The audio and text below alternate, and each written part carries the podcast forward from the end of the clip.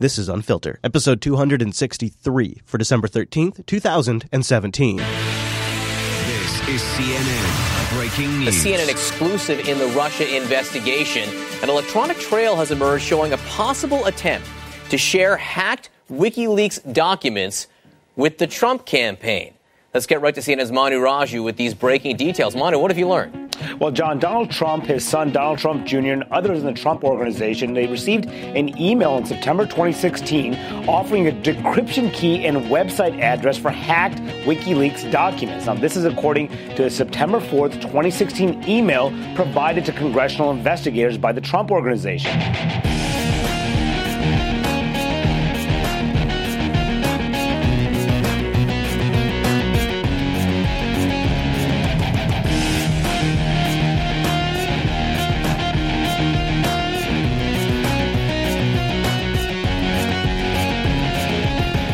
Hello, Unfilter fans. Welcome to the very last show of 2017. Oh, you have me going.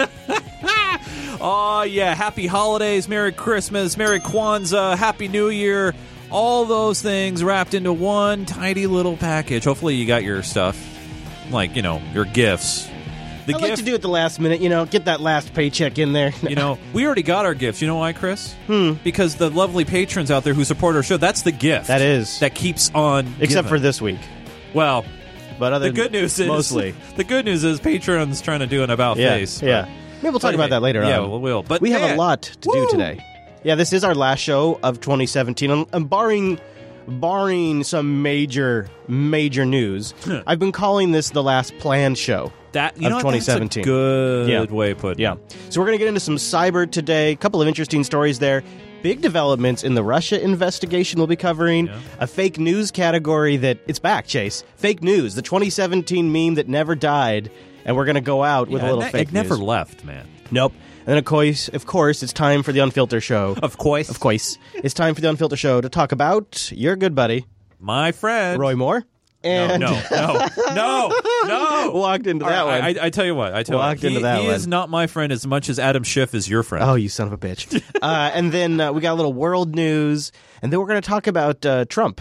And um, what? We're going to talk about Trump on this episode. maybe he has a medical condition. I mean, we talked about it with Hillary. You it's know- only fair we talk about it with Trump. And, and to be fair, you know, I mean, he made fun of Hillary so much about the water thing, and then it's like, no, that was little Marco, I think. That was little Marco he's making Well, fun oh, of. it was Marco. Yeah, Yeah, little Marco. Yeah, yeah. Remember little Mark? And then we're going to wrap it all up on a high note, and then we have an overtime um, that actually it's it's it's worth to go. It's going to go a little long because we got some stuff we got to go into. We got some stuff we got to go into. Chase, Wow. you want to kick it off with some cyber? You know, ASL. All right, buddy. So uh, right now, as we record this show, there is one huge elephant in the room, and no, it's not Levi. You're welcome. Keep what? an eye on him. I think he's over there chewing on a cord. You know what? I think he's chewing on your lamps right now. He's going to take down the studio. Okay, good, good.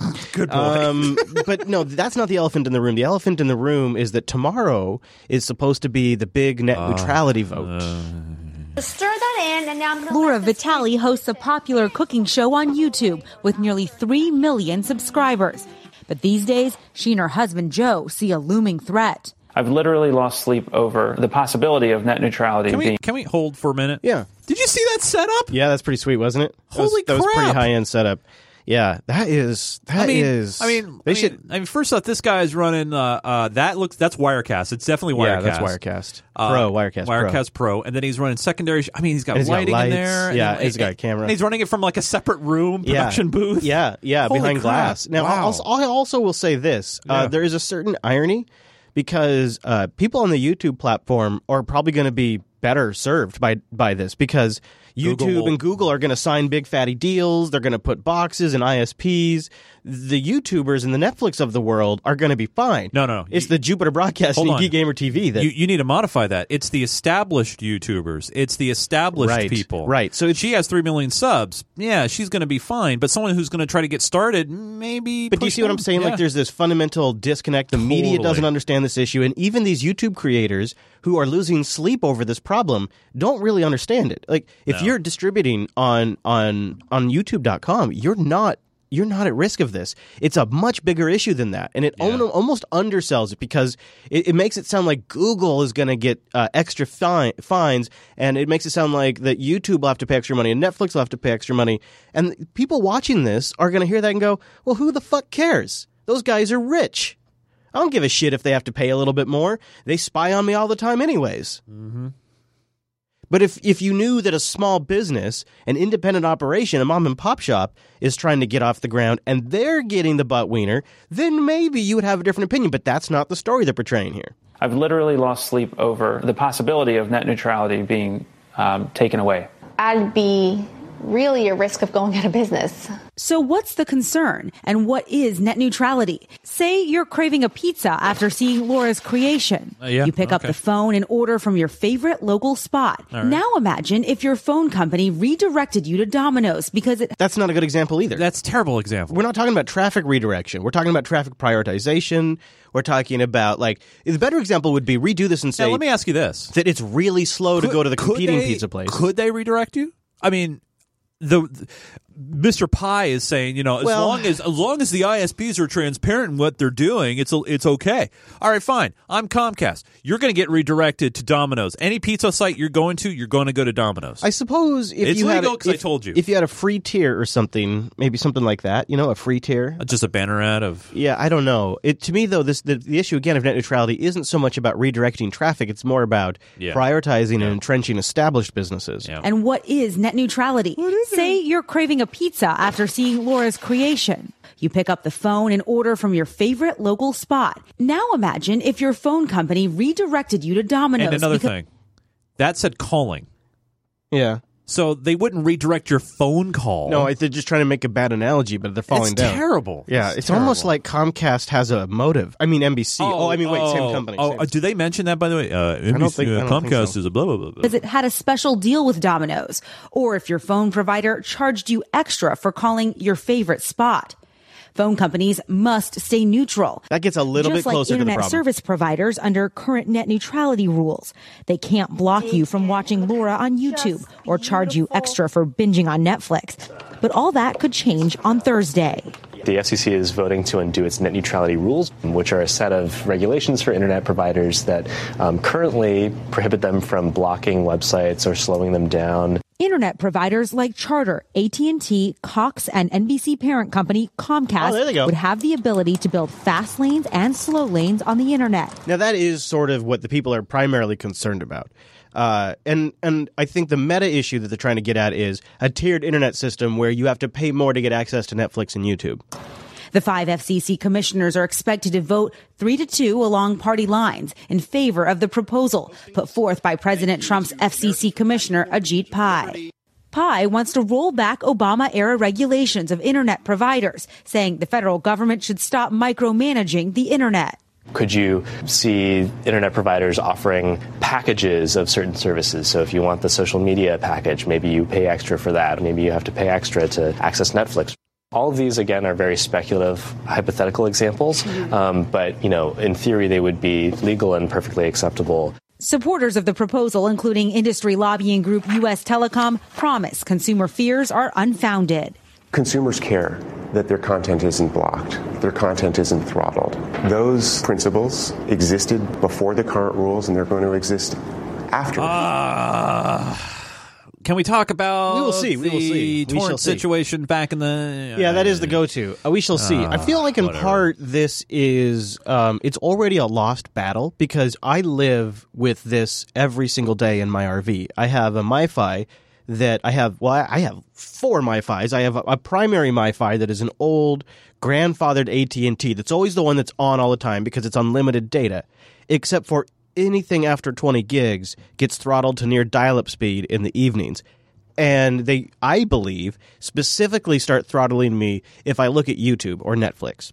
Well, you you'd be happy to know, Chris, that today it's already happening to me and i do this because i'm doing it on, on, on wireless. And i just one, one quick point. Yeah. the majority of today's consumers that are on the internet are doing it on a wireless device. Now i would imagine a lot of times they're on wi-fi so they are going through a wired connection but more and more they're doing it over the cellular network which is already do whatever you want there's no net neutrality rules which is already where most of the people are.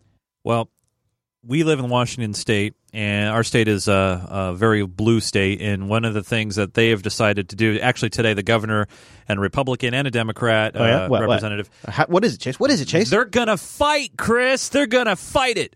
Uh, now, Ajit Pai said, you know, with the rolling back of net neutrality, he's also going to put in a provision to prevent states uh, from enacting their own provisions. Well, it's not going to stop our state from doing that and fighting the government. Interesting. Uh, so basically, Another states' rights battle in the works. Exactly. And I think you're going to see this across the country where and I was actually reading about this a few weeks ago where the part where, you know, states can't do that, that wasn't announced properly ahead of time for states to put in their content Oh, and interesting. feedback. They didn't emphasize that, huh? right. Well, they, there's certain rules that have to be followed. Like, oh yeah, there's these provisions in here, but if you just read the top paragraph, you're pretty much good. I think what we should do, Chris, is maybe some sort of skit or some sort of I don't know, you know, acting like somebody's a shill, you know, a Manchurian candidate or something like that. Did you see that there's rumors going around right now that the vote will be delayed? We shall see. I, I am. I doubt am, it. I am keeping a very close eye on that. I have not found anything from any credible source Yeah, yet. same. Yeah, not but, as I, we're but recording. I'm keeping a keeping an eye on it.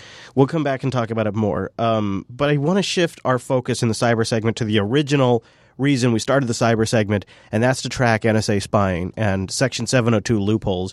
And as you know, they have been in the process of justifying the reauthorization of Section 702, which allows them to do um, bulk data collection of internet traffic for three days.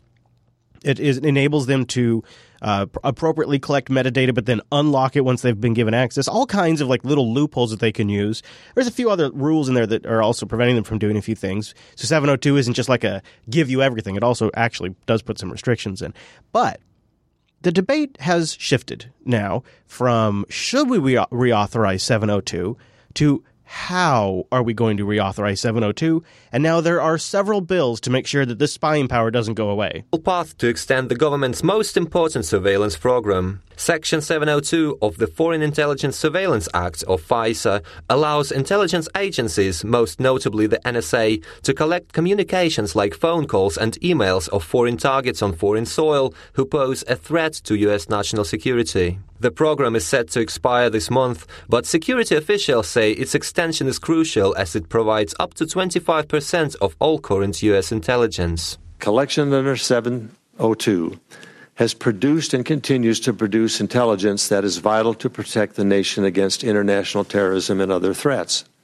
Secondly, there are important legal um, limitations found within Section 702 of FISA. Three congressional committees have proposed separate bills to extend Section 702 amid a turf war between the House Intelligence Committee and the House Judiciary Committee. Lawmakers on both sides of the aisle are focusing on two major issues. The first being the so called unmasking of Americans engaged in communications with foreign targets, which the Democrats support. Another sticking point is the collection of the so-called abouts communications, where two parties can become the subject of NSA surveillance simply by mentioning a target, for example, the Islamic State. The House Intelligence Committee passed its version of the surveillance bill last week, allowing for a four-year extension of the Section 702. The bill introduces stricter privacy protections in accordance with proposals from the Republican Freedom Caucus, restricting the use and access to the intelligence collected and temporarily freezing abouts collection. In some instances, the principal himself or herself was not even aware that the unmasking request had been made. That's not what we want. If we're going to trust a national security advisor, we're going to trust an attorney general with the power to unmask a fellow citizen's name, at least make sure it is the principal doing it. And we were all there. One of the things we've learned in this Russia investigation stuff is that some some of the last couple of months in the Obama administration they they dialed back the requirements on who gets access to unmasked names. When it when the NSA spying program started, it was essentially people in the NSA and only people in the NSA. In fact, when the Snowden leaks came out, that's what the Snowden leak said: is that you if you even if you were in the administration, from you had to go to an NSA official to get them to do the unlocking. And now, towards at the end of the Obama administration, Susan Rice had the ability to unlock uh, to Right. unmask Yeah. names. The House Judiciary Committee's version proposes the strictest privacy protections of all three. So the House Judiciary, which we just heard from there, is the one that has the most restrictive, but it's still a go for it. But there's several others, and some of them are just have at it, Haas. restricting the use of data collected and prohibiting the collection of abouts communications. This bill also requires the number of Americans under surveillance or subject to unmasking be reported to Congress. I would love to know that number. That would that would be good. And and uh, this is this is unlikely to happen because they'd say it's a national security risk, right? Yeah. We are in danger. There are people who want to take our liberty and destroy our country, but that's no reason for us to voluntarily give up all our liberty, give up all our privacy. Meanwhile, Oh, yeah. Senate Intelligence Committee provides a seven-year extension of Section 702, allowing abouts collections to continue. There you the go. Senate Committee's bill caters the most to the intelligence community, Oh, shocker, shocker. I wonder if Feinstein's involved with that one. as well as some Trump administration officials. We can't tie the hands of our national security officials. This is uh, Tom Cotton. I, I can't stand this guy. He Oh, has he's one of your good friends. Oh man, he has been on my good friend list now for about two years. At the precise moment that our enemies are taking the gloves off around the world. Did you know that? This is the precise moment, Chase. Precise. We got to spy on American citizens because it's the precise moment our enemies are taking the Hey, gloves you off. know, if you're not doing anything wrong, you have nothing to hide, no big deal. Terrorists don't plan to sunset their threats to our way of life. So why should our important counterterrorism tools sunset?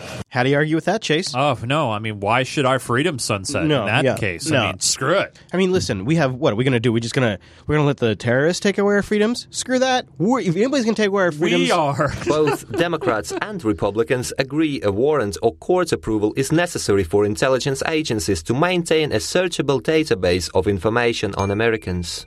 While Democrats and Republicans are debating amendments to the pervasive Obama era interference with Americans' private lives, some observers point out potential terrorists could have already obtained American citizenship.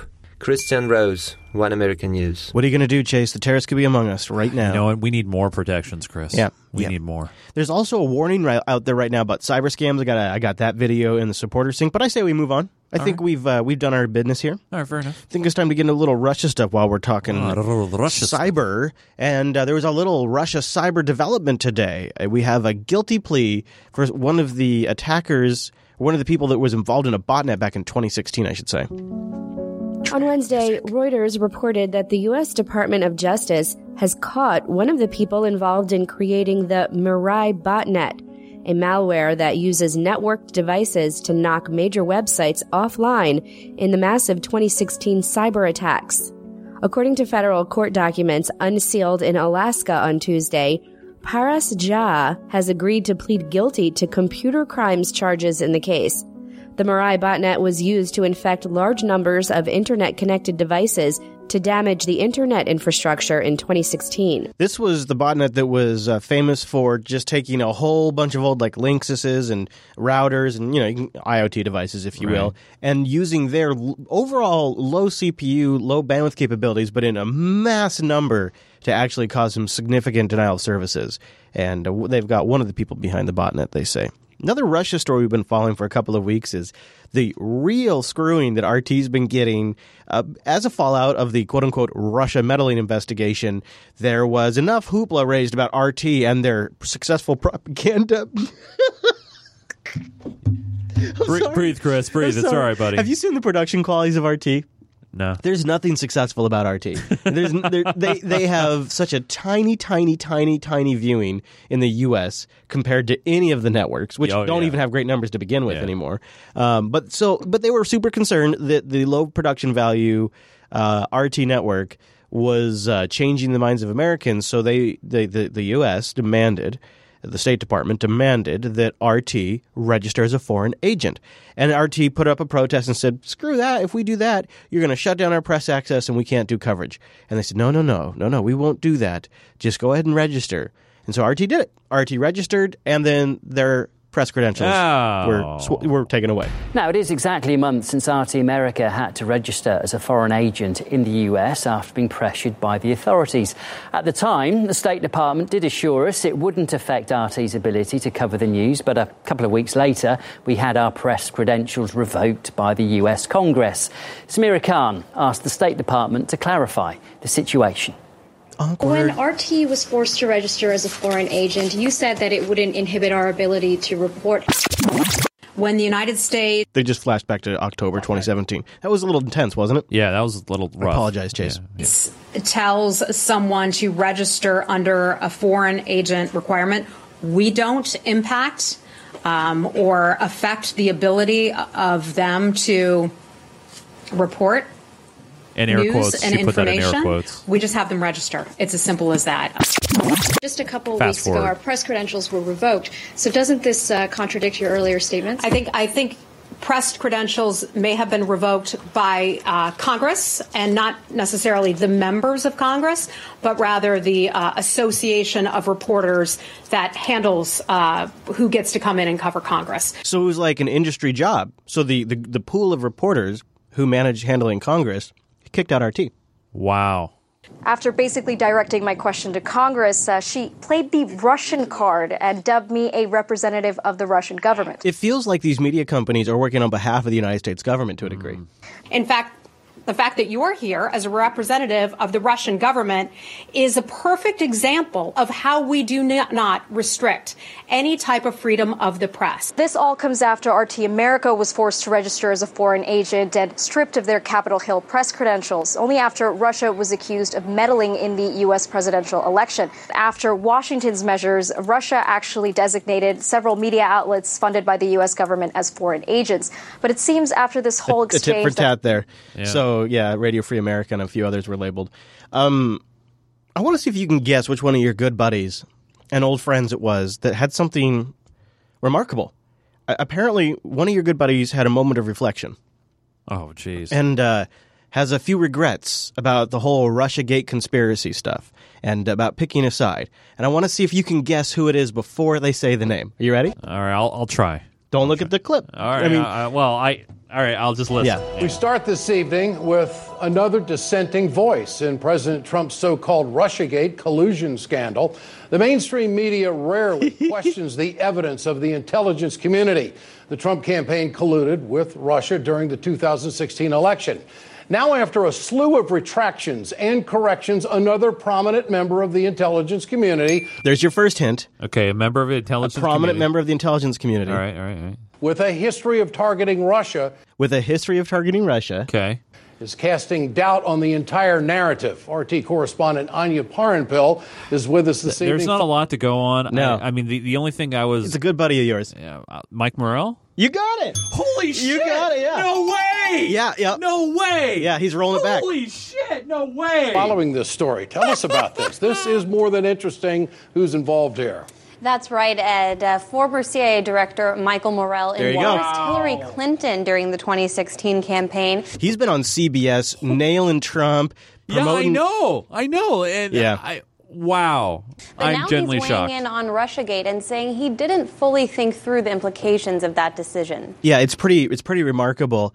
Uh, and you know why he's saying it? You know what it took? It took him going on a podcast.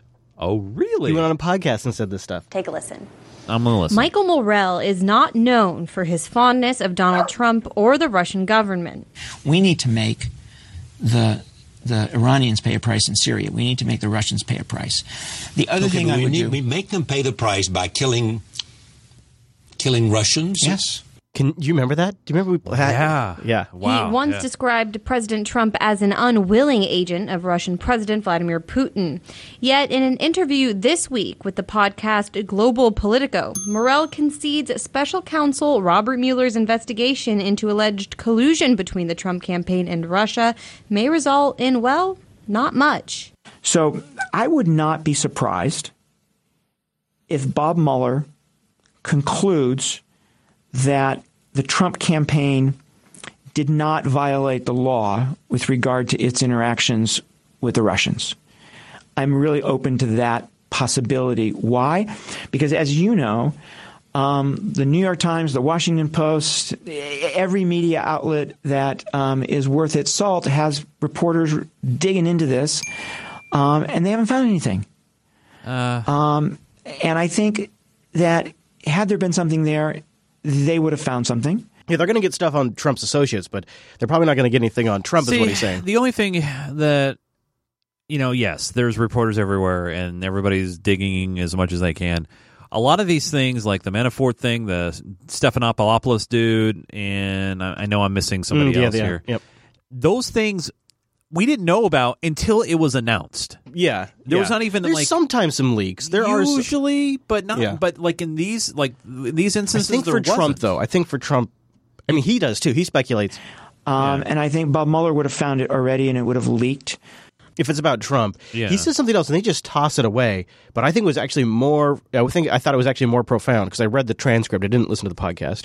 Um, and in the transcript, I think I have it linked in the show notes. He says that he also thinks he he actually totally lays out the rationale on why Trump wouldn't like the CIA, about how they they hit the Russia stuff too hard, and about how the uh, about how him particularly taking a politi- political position sort of encouraged the rest of the CIA to take a political position. And it started things off with the new president on very bad terms and it made it made the CIA come across as a political tool as a political weapon as having a political position. And he thinks that was that was just fundamentally bad for like future presidencies and wishes he could walk that back. They just kind of like blow right over that though. Morell also admitted his move to endorse Clinton in last year's election played into Trump's belief the intelligence agencies are indeed political, saying he didn't fully think through the implications.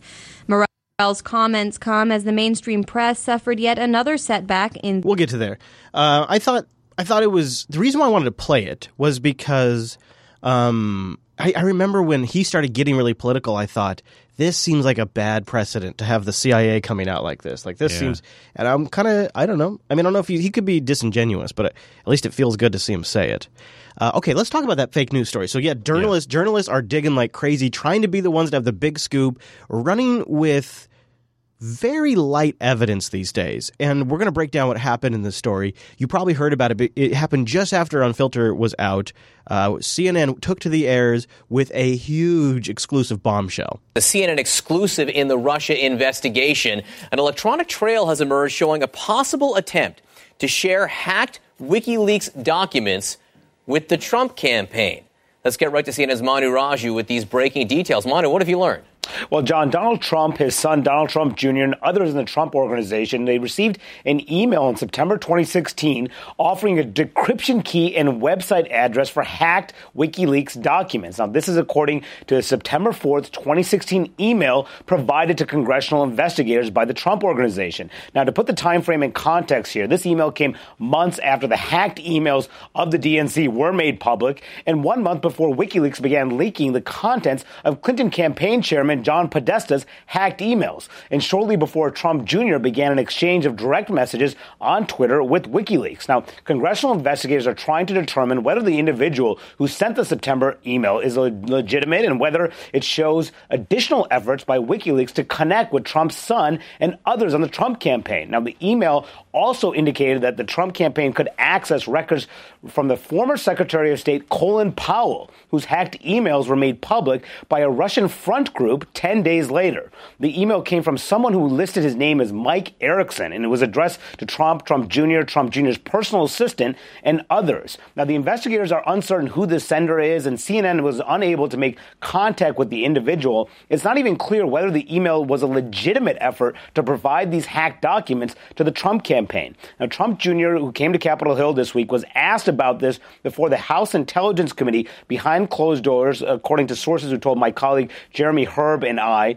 Uh, Trump Jr.'s attorney told Clint, uh, told CNN that his uh, client said he had no recollection of the email and took no action on it. Now, the use of a website and decryption key is a means to provide information. This aligns with past WikiLeaks practices. All right, so let's stop here. Uh, CNN wasn't the only news outlet to report this story, but they did double down on it all day long. News. Hello, everyone. I'm Kate Baldwin. More emails, more problems for Donald Trump Jr. and the Russia investigation. CNN has exclusive new details about a message sent in the final stretch of the 2016 campaign offering access to hacked WikiLeaks documents. A previously undisclosed effort to reach Donald Trump himself, his son, and his inner circle just weeks before the election.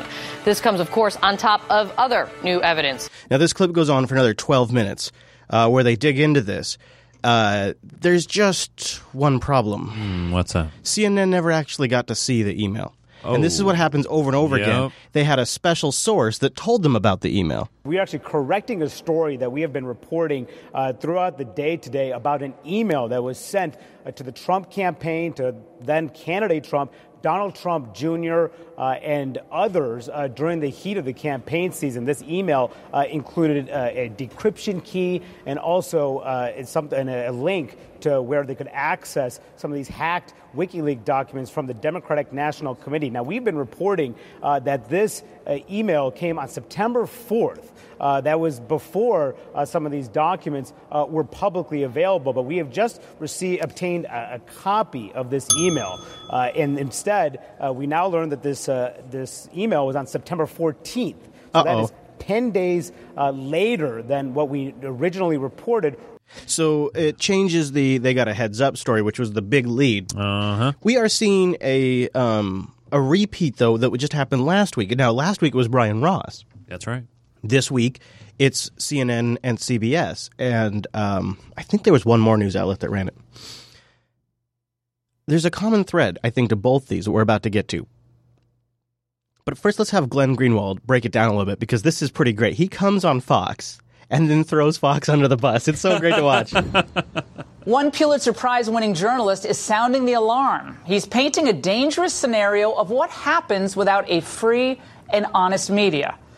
Glenn Greenwald wrote an article in The Intercept titled, The U.S. media suffered its most humiliating debacle in ages, now refuses all transparency over what happened. Here's what he means by this: is uh, had several networks that all ran with the same story that all supposedly got something confirmed that was false. Something is stinky here. Something is rotten here, and Glenn's onto something. Now, funny enough, I don't think if Glenn had written how awful Fox was, he'd be on for this moment. But in this case, he was mostly going after CNN, so the Ingraham angle's all about it. With us to give us more insight is Greenwald himself, joining us now from Rio de Janeiro in Brazil. Glenn, it is great to see you. Uh, recap for my audience what you wrote about over the weekend about why, particularly, this CNN issue is so disturbing, given the enormity of the story regarding President Trump and the Russians. Right. So you described exactly how the story fell apart, and it's certainly the case that anyone in journalism, whether it's people at Fox or people at The Intercept or anywhere, are going to get stories wrong sometimes. This was not just a blockbuster story that fell apart, but what most is most disturbing to me is two things. One, it's a long line now of stories about Trump and Russia that major media outlets have trumpeted in a very flamboyant way, only for those stories to completely fall apart upon minimal scrutiny, always going in the same direction of trying to prove that Trump really did collude with the Russians in a criminal way and that Russia is essentially taking over the United States. So it's not just one mistake, it's a huge series of them, always toward the same outcome and the same agenda. But the second and more disturbing thing for me, Laura, is the question of how it is that not just CNN, but ultimately CBS and MSNBC, which said they confirmed the story, got it wrong. They all claimed that multiple sources told them that this email sent to Don Jr. was dated before the WikiLeaks publications became public. How did multiple sources all get the same date wrong when talking to multiple media organizations? Well, Glenn, it's Glenn, impossible they- to think about how that could be innocent, Yeah, well, and Glenn, they they re- to say. They refused to say over the weekend when they trotted out David Frum and Carl Bernstein, who's been dining out on Watergate for 40 plus years. I have a pretty good theory. Uh-huh. I have a pretty good theory where it came from. I have a theory. Um, because if you look at the timeline of events and who was making public statements at the time, Mm-hmm. Yeah, I knew that was from uh, Savannah. I knew it. yeah, it's uh, peanut bacon. Oh, nice. Mm-hmm. Yeah, it's fried in bacon oil, or I Very mean nice. peanut oil with bacon. Nice. So it's Adam Schiff. Oh, really? You're a good buddy. I'm pretty positive it's Adam Schiff. Adam Schiff is butt buddies with CBS and CNN, and he's going on there often. They never criticize Adam Schiff when he's wrong about anything. They never throw him under the bus. He's their go-to source for this. He, and if you think about it, this was an email that was supplied to the investigator, so it had to come from somebody in the investigation. So do you think he may have just uh, left off a one on the email? I, I, I know.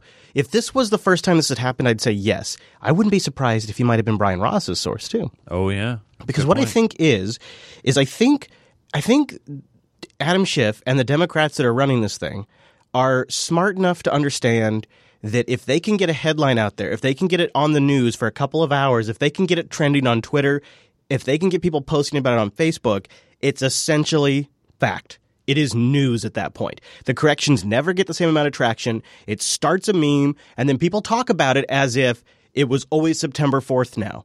And it doesn't matter if it's right or wrong. Just like the Brian Ross story didn't matter if it was right or wrong. If you nail that cycle, if you nail that news cycle where it spreads virally, Right, yeah. then mission accomplished. Because a percentage, not everybody, but you don't need everybody. A percentage of the public will walk away and go, "Holy shit! Trump got emails from WikiLeaks uh, before the public did," and that's all it takes. Is you just need because it's it's it's it's over and over and over and over for every major news st- cycle. You slip one of these in, and they just stick. A couple of them stick every few times, and then you just start repeating them over and over again after a little while, and they become fact.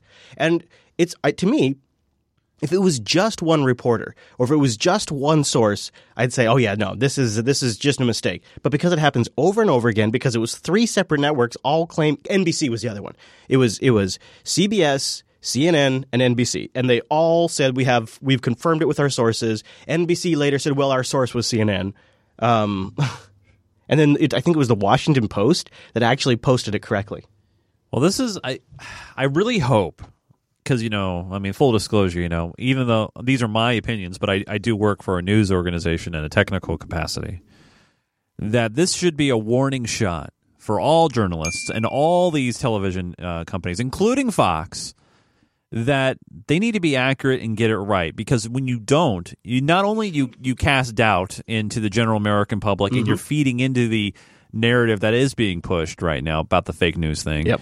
but it's one of those things where that credibility is really hard to to get back especially when you're a national network I think I think cable news outlets have a little bit of an easier time. Uh, people tend to have a little bit shorter memories, uh, but when you're an NBC, CBS, uh, you know, uh, you know, big three letter network, it's Yeah. it's a little bit different, and It's they need been- to do better. this the the election and this year have been huge, huge blows to their credibility. Yeah, and it's been a rough year for the media. I mean, every you know, and the media, you know, there there's a line between journalism and also you know popularity and the and the ratings. And it's not just CNN. In fact, Glenn kind of uh, Glenn kind of gets into that on, on Uh, they they wouldn't even entertain questions about that. It didn't even go into that at all. But if multiple sources, I think the date was the uh, where there was missing one digit. Was it the fourth to the fourteenth or something like that? So, given that case, how could multiple people read a number wrong or transmitted incorrectly? To me, that on its face, just I'm putting my legal cap, seems very far fetched. Right, exactly. I mean, it seems like it was a deliberate attempt to mislead, in which case they have the obligation to say which members of Congress, probably Democrats on the Intelligence Committee, were the ones who gave them that false information. But if it wasn't deliberate, they have the obligation to say how it happened. Instead, what they did was they brought a CNN employee, Carl Bernstein, and David Frum, who spent two days defending uh, CNN, on to pretend that they were willing to talk about it. They didn't bring me on. When I write about Fox News and all of its many flaws and many mistakes and many humiliations, which have taken place a lot this year and last year, Uh. CNN immediately invites me on, and Fox doesn't. And that's the Yep. reverse that happens when I write about CNN. Fox loves to have me on, and CNN won't. And I think that really is the issue. I don't want it to be implied that this is a problem unique to CNN and MSNBC. Fox has had its share of incredibly embarrassing mistakes, also always in the Awkward. Producers and- and of its own here. Political her- agenda. And the problem is, is that media what- outlets yeah. now are balkanized. They talk only to their Shut 'em up. audiences, and they don't have any transparency or accountability. Good thing too, because it makes a market for podcasts. So I'm pretty. Uh, I appreciate it. They can keep screwing it all up. But yeah, there's your uh, there's your fake news update. I, I you know, the, my my kind of side theory on this too is, let's say it is an Adam Schiff or somebody, a Democrat on a committee somewhere. I bet you that these organizations said, "All right, you know what? This is your last chance. If you f up again, I we're- we're, we will expose you." or maybe now they'll be more cautious. You could hope, right? Well, yeah, because you know they've put so much stock in their sources or individual source. You know, they're not going to multiple sources. So the big- uh, or reli- reliable ones. The big thing there for me though is we may never know, but now we just have to kind of watch and see if things change. This is where we really need to watch and, and keep a note. Yeah, we'll keep watching. Yeah. So yesterday was the big vote in Alabama with uh, Roy Moore and Doug Adams. Is it or uh, I can't remember. Uh, my Sorry. red, my red book prediction. I I have a hard. I, I am shocked. I am genuinely Really? shocked. I have a well. Um, I thought this was going to be uh, this is going to be a good test to see if um, if the court of public opinion was strong. Like, how far into this are we? Or how far in, are we into accusations are enough to be guilt? And I'm not condemning that or promoting it. I just this was my this was sort of the bellwether, and uh, Roy Moore lost. And you know, going into it though, he seemed like a bad candidate. He seemed like a candidate that the the Republicans wanted because of an agenda, and the voters don't tend to empathize with that very much. And there was a few warning signs coming in that really should have told people this is not a strong candidate. Just like we were saying Hillary was Doug never Jones, a strong candidate. Yeah. Oh yeah, Doug Jones. Thank you, thank you. Yeah, so Roy Moore was never a great candidate. Example one. Judge Moore has also said uh, that he doesn't think. Uh, This is his spokesman that uh, oh, Jake Tapper is talking this to. this is a classic already. Clip, one of the clips of the year. Yeah. uh, a Muslim member of Congress should be allowed to be in Congress. Why? Uh, uh, under what? under what provision because of you have to swear on the Bible. You when you you when you are before I had to do it. I'm an elected official, three terms. I had to swear on a Bible. You have to swear on a Bible to be an elected official in the, in the United States of America. He alleges that a Muslim cannot do that ethically, swearing on the Bible. You don't actually have to swear on a Christian Bible. You can swear on anything, really. I don't know if you knew that. You can swear on a Jewish Bible. Oh no, You can I swear swore a- on the Bible. I've done it three times. I'm sure you have. I'm sure you've picked a Bible, but the law is not that you have to swear on a Christian Bible. That is not the law. You you don't know that? that blank stare. And by the way, there's no delay here. There is That blank stare, though. Oh my! So bad. Know that? Oh. All right, Ted Crockett with I the don't more know. I, I know that uh, Donald Trump did it when he when we made him president. because he's Wait. Christian and he picked it. That's, yeah, exactly. that's what he wanted to. That's what he wanted to swear in on. Ted Crockett with the Moore campaign. Good luck tonight. Thank Good luck tonight, he says. So yeah, that is. So then here's example number two. Um, you know, you know, it's a bad sign when your defense for being a racist is I'm not a racist. I got black friends. Oh, we have many Oh. friends that are black, and we also fellowship with them in church and in our home. This is uh, Roy Moore's wife. Fake news would tell you that we don't care for Jews. I tell you all this because I've seen it all, so I just want to set the record straight while they're here. Jews or the media. I'm not sure which, or maybe she means one and the same. I'm not I sure. think she meant the media because she's waving to the cameras in the back. but she's talking about Jews. Right. I know. Yeah,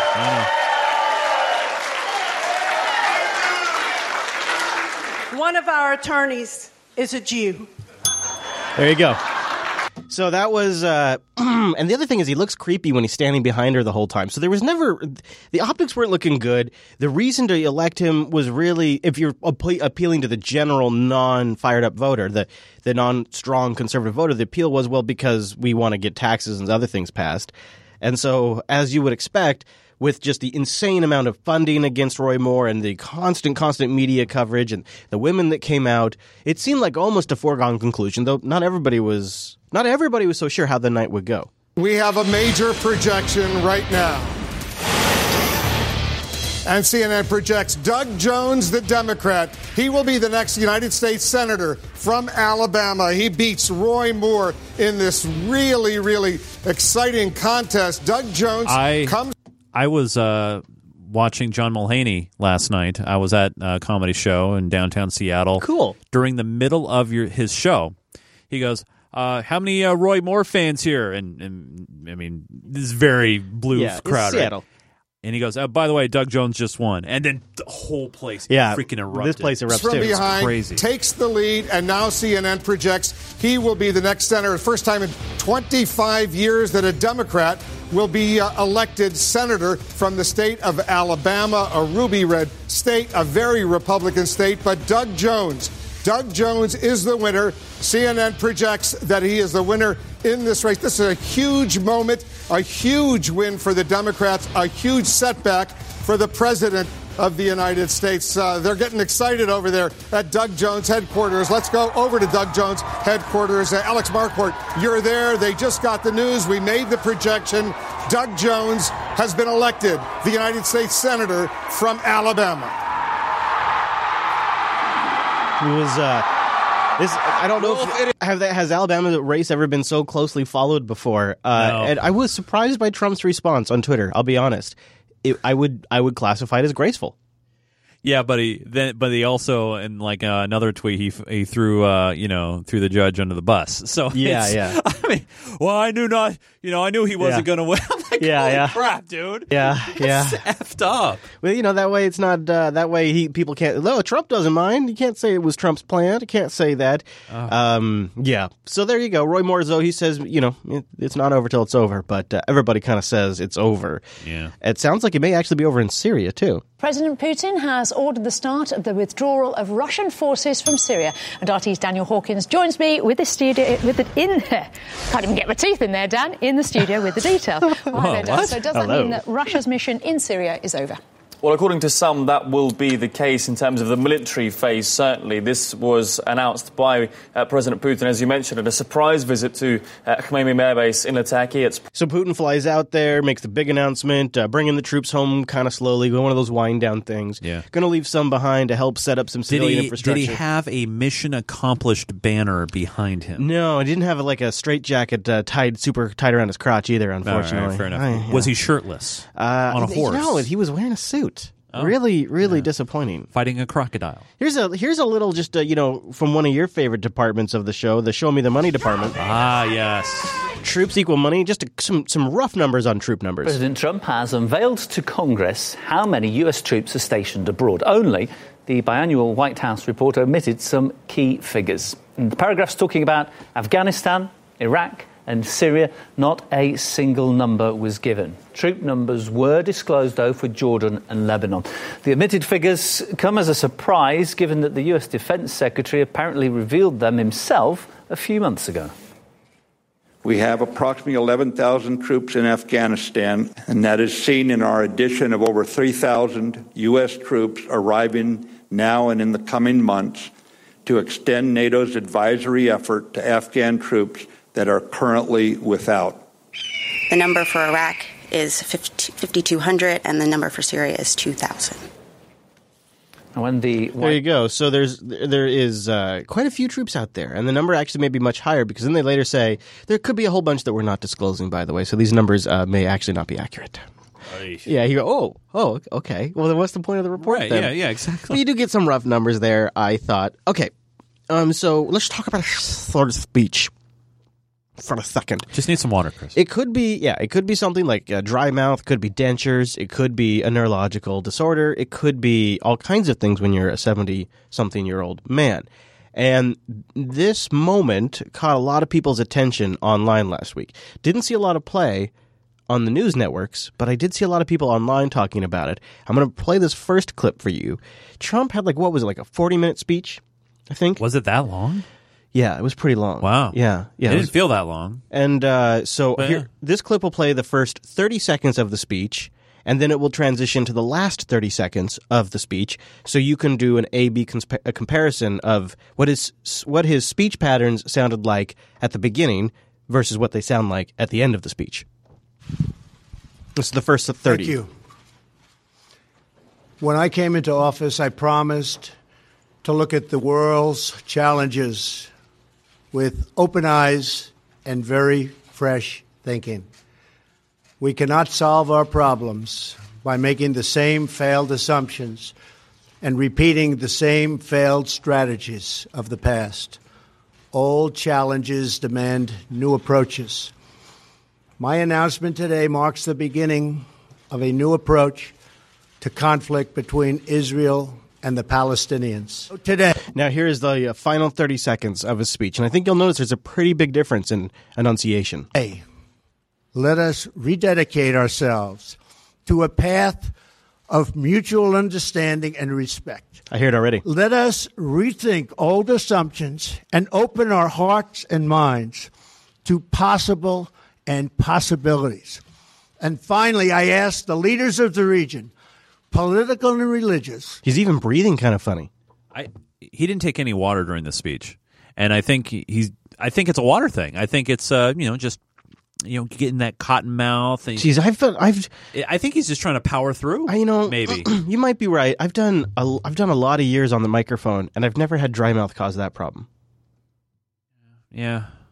But yeah, maybe I mean, but then again, we're young. it gets He- worse he- too. He's he's in his seventies. It's just it gets worse. yeah. Israeli and Palestinian, Jewish and Christian and Muslim, to join us in the noble quest for lasting peace.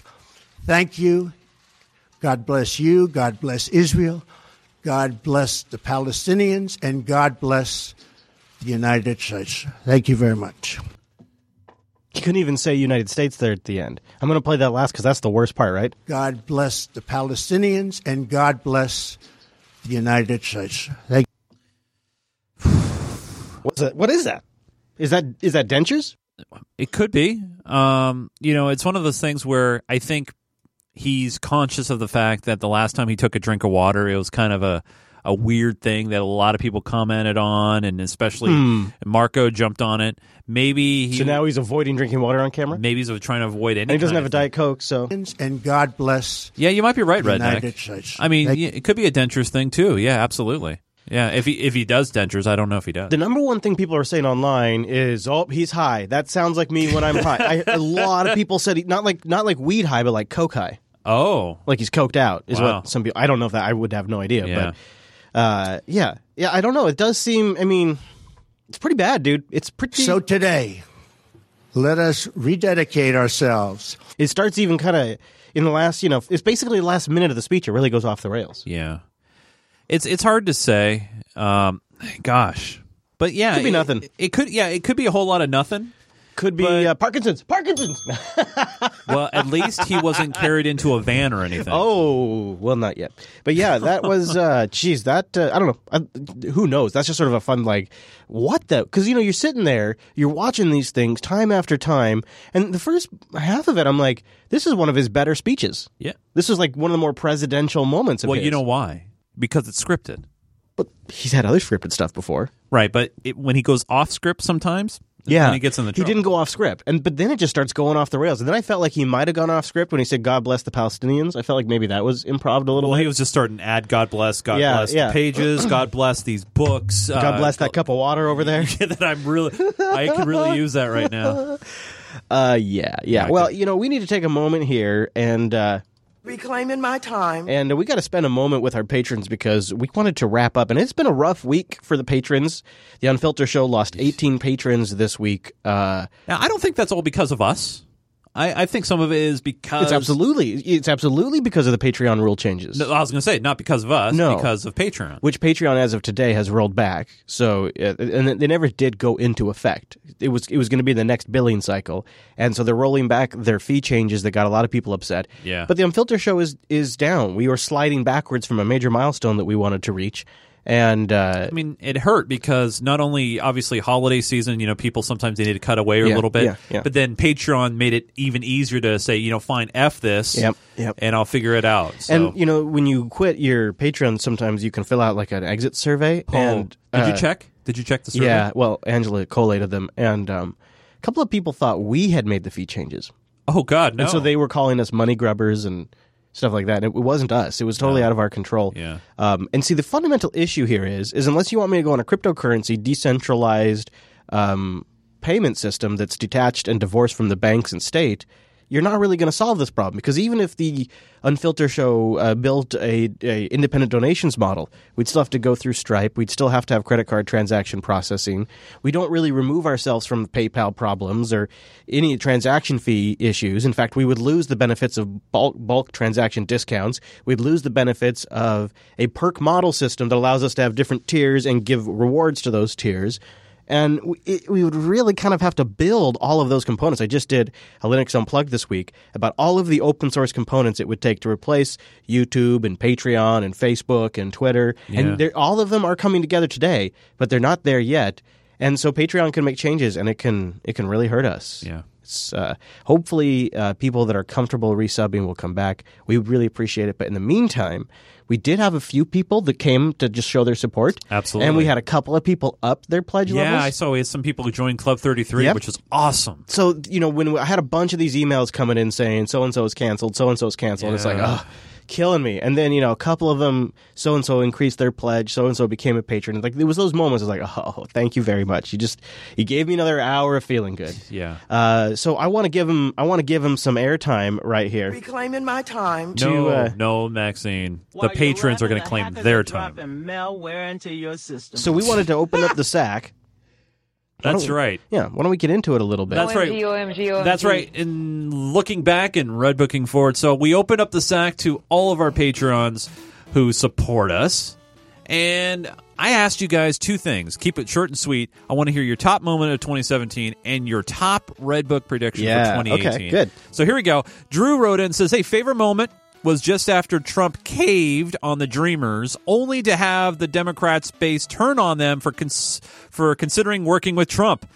Really hit home Oh, yeah. how impossible compromise is right now. Yeah, yeah. So what he's referring to there is, uh, of course, that that whole like working with uh, Pelosi and Schumer totally backfired. Yep. Yeah, that's uh, that's I remember that. Mhm. Max Space writes in and says, "Hey, I can't couldn't get enough Unfilter, so I started back on episode 1. Wow. And I'm up to number 21. Wow. There was a lot of coverage of how the drone program is Yeah. operated by Obama. Right. I am interested in knowing if Trump has increased or decreased the flying killer robot frequency. I don't hear much anymore anywhere Yeah. about Trump's version of the program. Is it dwindling down or is it ramping up? That's a good thing to look forward to. You know, I got a quick answer to that, and it's uh, what we now know, looking back at it, is we were uh, standardizing, cauterizing, we were institutionalizing the drone program. Not we, but that's what the media and Obama was doing. Is they were selectively leaking things out there to make these things normalized, so that way when the next administration came in, there was a legal framework and some public acceptance around this program. Yeah. uh, and that's what was happening at that time. And now it's. Um, you know, it's it, that that that job has been accomplished, and they don't need to tell us what's going on anymore. But I do watch for stories. I have uh, one on the live stream. If you're watching the live version of the show, if you go to the Patreon page, we when we can, when when YouTube cooperates, we paste the full. We put the full uh, full live stream on the Patreon page, and if you watch that one, I do have a drone story in there, but nothing really significant to report. Everything's pretty typical. You guys kind of know the story there now. Matt C says Red Book prediction: You guys get enough patrons to launch Unfiltered Supplemental. Ooh, reclaim your time and enjoy a well-earned vacation.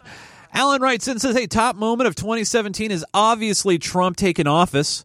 No matter your views of his policies, I think his election has been a wake-up call for many people that they need to pay attention and be involved." Red Book prediction will be the Democrats will not win the House or Senate back, not while the current mouthpieces are in charge. Mhm. Fire, Fury, and Drones writes in, Whoa, Unfilter is so great. I never miss an episode. This year, I liked how the snowball of the hashtag MeToo has managed to shake up our remote Lithuania a bit, even. Really? Yeah, I'm looking forward to 20 uh, to 2018 to find out what is really happening with them cryptocurrencies. Yeah, yeah, and Will where there be a decisive political push against him? Happy New Year, Chase, Chris, Matt, and everybody else. Where does all that go, and where does all of the uh, pervert purge lead to? We shall see. more more cables and leaks. Landon writes in says, "Congratulations on another awesome year of Unfilter. Can you give us a Red Book report on what came true so far in 2017 and what did not?" Well, the good news, bad news, Landon, is we just started digitizing our Red Book in our own little private uh, Telegram group, so we don't really have a summary. I know that I was wrong uh, when it comes to Judge Judge Roy. I know I was wrong when it comes to uh, Hillary winning, but uh, Actually, I think I was wrong too. That's coming. Now that's coming Yeah. gone. I've I've done some soul searching on that. Uh, AT writes in Red Book prediction Nancy Pelosi has a complete cognitive breakdown on live television and is not able to recover. Oh, that's awful and and probably going to happen. Actually, Micah says, Hey, just a quickie for Chase a Sack. Thank you for all you guys do. I didn't follow politics much before finding Unfilter. I thought politics was dumb and abhorred the 24 hour news cycle. Unfilter makes it tolerable, and listening to you guys makes it enjoyable. Have a good break and see you guys in the new year. Hello, everybody. Chuck, Red Book prediction. Russia and sexual deviancy with Trump will dictate his coverage in 2018. Uh, oh man, I hope it starts to fade. Yeah. Marcella writes in top moment There was a great discussion on healthcare at one point in which Chris and Chase disagreed about a lot of stuff, but were able to still have a respectful, productive conversation. Something most of my friends are seem incapable of. What's the matter? Your dentures? You need I'm some sorry, water? I need some water. Uh, Marcelo also said, Redbook prediction: the WAPO continues to publish a headline about non-developments in the Trump Russia for the next year. Yep, that's a winner. And one thing I want to add on Marcelo about the top moment is, you know, Chris and I, we've known each other for a number of years. You Who? know, we both have our political leanings and opinions. Never. But at the end of the day, one thing I've always said on this show is it's very important just to sit down and listen. Listen, don't try to get your points in. Listen to the other person's point of view. There's been many times that I've said to Chris, "Well, I didn't think of it that way," and Chris has go, "You know, that's a good point." You know, we we go back and forth all the time, and I think that's if we can try to set an example to try to continue that to everybody else, that'd be a great thing. I'm not going to dignify that with an answer. Fair enough. Uh, Robin writes in and says, "Long time Patreon, just switched over to Club 33 Right on. to help stanch the bleeding from the Patreon fee fiasco. Top moment for me in the last year was when we learned WikiLeaks was not an impartial leaker Yeah. when it come to the election, Yep. and had something to gain. Yep. Changed the way I viewed WikiLeaks, WikiLeaks and Assange for sure. Keep up Mhm. the good work." OMG, OMG, OMG. And finally, last but certainly not least, Sam writes and says, favorite moment was your coverage of the U.S. missile strikes on the Syrian airbase for supposed chemical attacks. Red Book, the Venezuela situation would deteriorate into a civil war. You know, and that's definitely possible, Sam. That's Man, those are good now. ones. Yeah. You know, you guys earned yourselves a little clippity clop. Proud of you. those are really good. The message is clear. Just clippity clop. So remember, you still have time to join up and be a part of Unfiltered before the end of the year. Uh, the Patreon, patreon.com slash unfilter. There's many different label uh, levels you can get yourself into. Right now, Club 33, once again, has filled up to the brim. Yay. But you can't get on a waiting list and uh, jump in. But if you can't do that, Investor gets you the entire experience, every clip, every source file, dedicated RSS. Is the BitTorrent 6 still happening? Yeah, yeah. It has Okay. to get. You have to go way back in the back catalog to find it. Okay, fair enough. Fair enough. And one day, maybe maybe in 2018, we'll replace it with like some web front end, something where people can grab just a singular clip instead of the whole sync and stuff like that. All right, Chase, you ready for the high note? Mommy needs a joint. Mommy, we're going to get you that joint. Let's finish it off strong. So Jeff Sessions has been building um, ammunition for a war against pot, and um, he is going on what the Justice Department is billing as an expert tour. And this, the audio sucks because this is just some secondary camera footage here. But uh, this is Jeff Sessions talking to experts about the marijuana problem. opportunity to, uh, uh, hear your analysis on marijuana and some of the related issues. Um,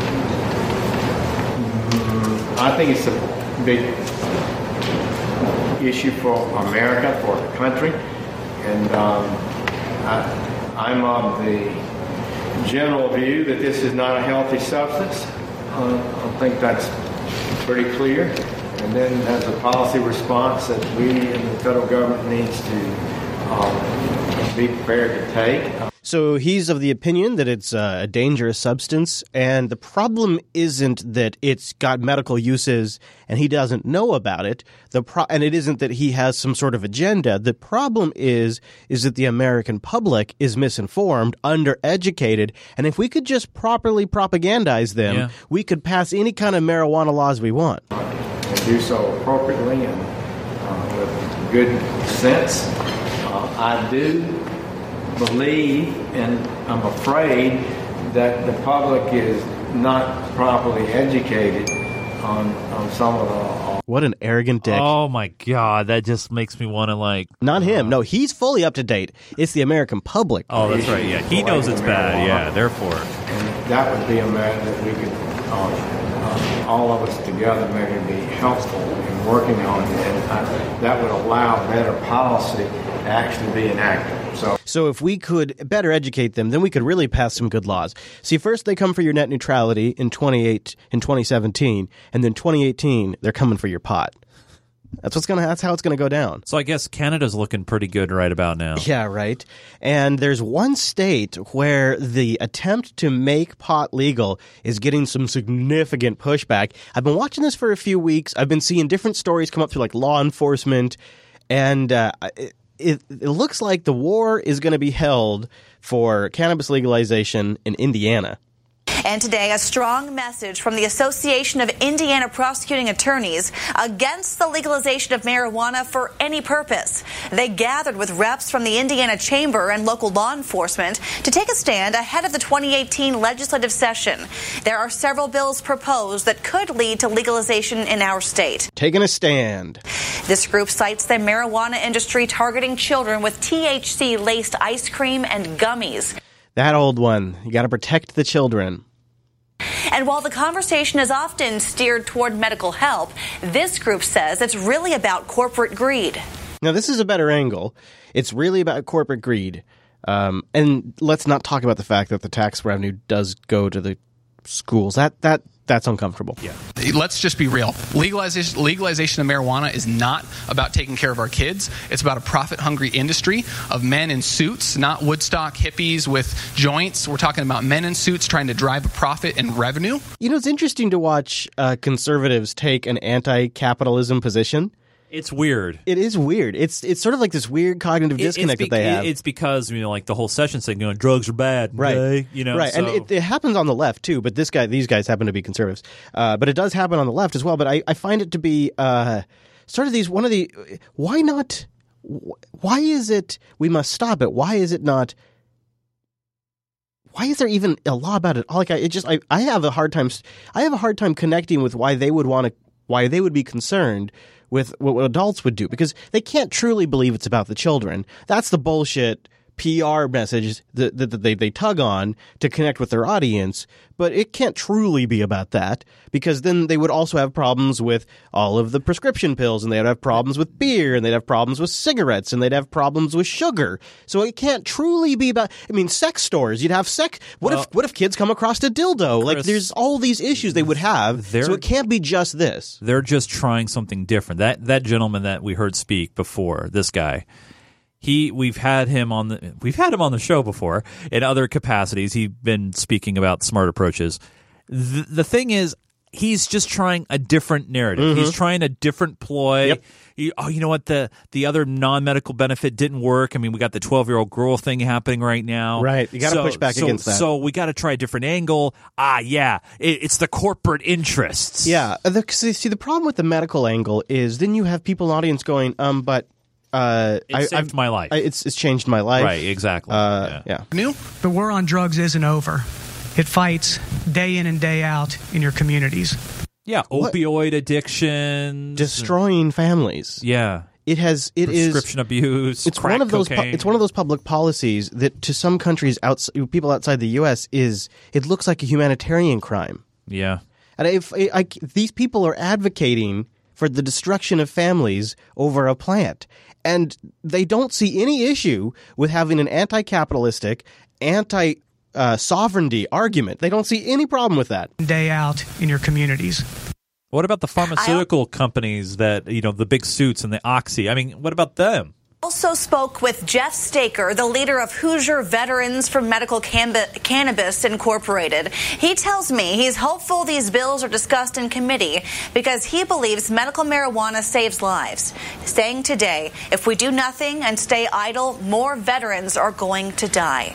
Now they're going for the veteran angle again, which I think is a good one. I think it's a good one. Didn't the VA already say it was okay? Uh, they're getting warmed up to it. Yeah, they're getting I thought warmed so, up to yeah. it. I want to. There, there is. Uh, there's. Should we? Do you want to do? There's. We could do. An, we could do a.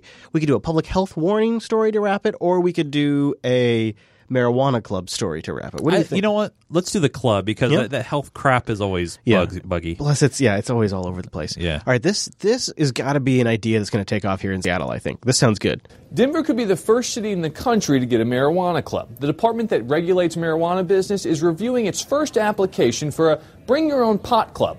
It was submitted by a business called Coffee Joint with the proposed location in a light industrial area off of Interstate 25. After a $5 entry fee, one could vape or have edible pot inside. Businesses had to complete an extensive application and mind strict rules for club locations before making it to this point in the process. The city will hold a public hearing in the next two or three months for the coffee joint proposal. I- I really think- covering Colorado first. Thank you. Uh, it's a no brainer. I, Seems I- like I, it. I think you know for states that have legalized it, and you know they say you can't do it in public, but let's say you're a tourist and you're Mhm. visiting. Wouldn't it be Mhm. nice to be able to just go jump into a safer club? too. Yeah, Safer too. A lot safer. Especially if you don't know what you're doing. I- We had people recently visit the studio that decided to, you know, and they're like, "We need tips." We had we need tips. Uh, the Be- Beards lady just recently wanted some tips too because she's like, "You go in there, I don't know what to do." So if you create these safe spaces, then uh, it's better for public health. It's because they're going to do it one way or the other. Yeah. it's, it's going to happen. Yeah. Now, Mr. Chase, Yes, uh, Mm-hmm. the overtime's still coming up, but that's your meat and potatoes of the show right here. Fair enough. And uh, that will that will be understandable if you got to depart right there. But if you can stick around, we got some more stuff coming up. We got like a mini high note in there. We're gonna go into some uh, DOJ connections to Fusion GPS. And a few other things. So that'll be coming up in the overtime. But leave them with some wisdom, Chase, because the holidays are coming up. There's some things they got to know about. You got some social networks maybe you Oh, could yeah. tell them. Well, thanks to Devin, oh! thanks to Mr. Devin, I've been getting more Twitter Yeah, traffic. have. So if you want to see some of those awesome responses, check out my Twitter feed, Twitter twitter.com slash Nunes, N-U-N-E-S. If you want to check out my geek gaming content, youtube.com slash geekgamertv. Oh! And I got a Discord, discord.gg slash geekgamertv. All that fun stuff. Now, Chris. Yes. you are no doubt active on the Twitterverse and the sometimes, Vloggerverse. Sometimes. Twitter.com slash Chris L-A-S. Yes. Give a plug for our Discord, discord.me slash Jupiter Colony. We have a dedicated unfilter room that's going 24-7, including has a backlog of the chat that you've seen in the video version of this here show. Now, we won't be live unless something major happens, so uh, so you will probably not hear from us again until 2018. But in the meantime, go to jupiterbroadcasting.com, check out the back catalog, subscribe to the RSS feed, and then you'll just get us automatically when we come back. Yeah. All right. So Love if you're, it. if you're getting out of here, if you're not sticking around for the overtime, then we only have one last thing to say. Happy holidays, and see you back here next year. Whoa. Yeah. What? You didn't say year? All right. Okay. Ready? Back Next year.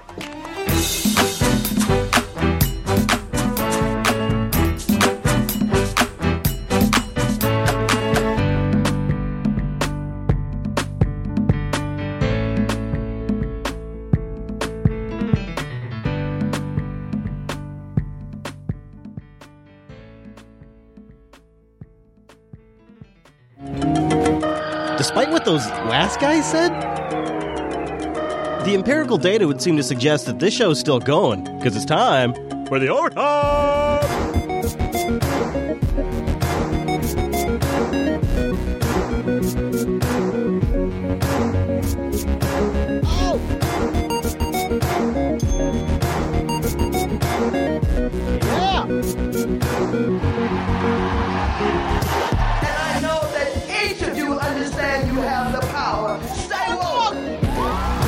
Thank you, Maxine. Thank you very much. And thank you to our patrons this week.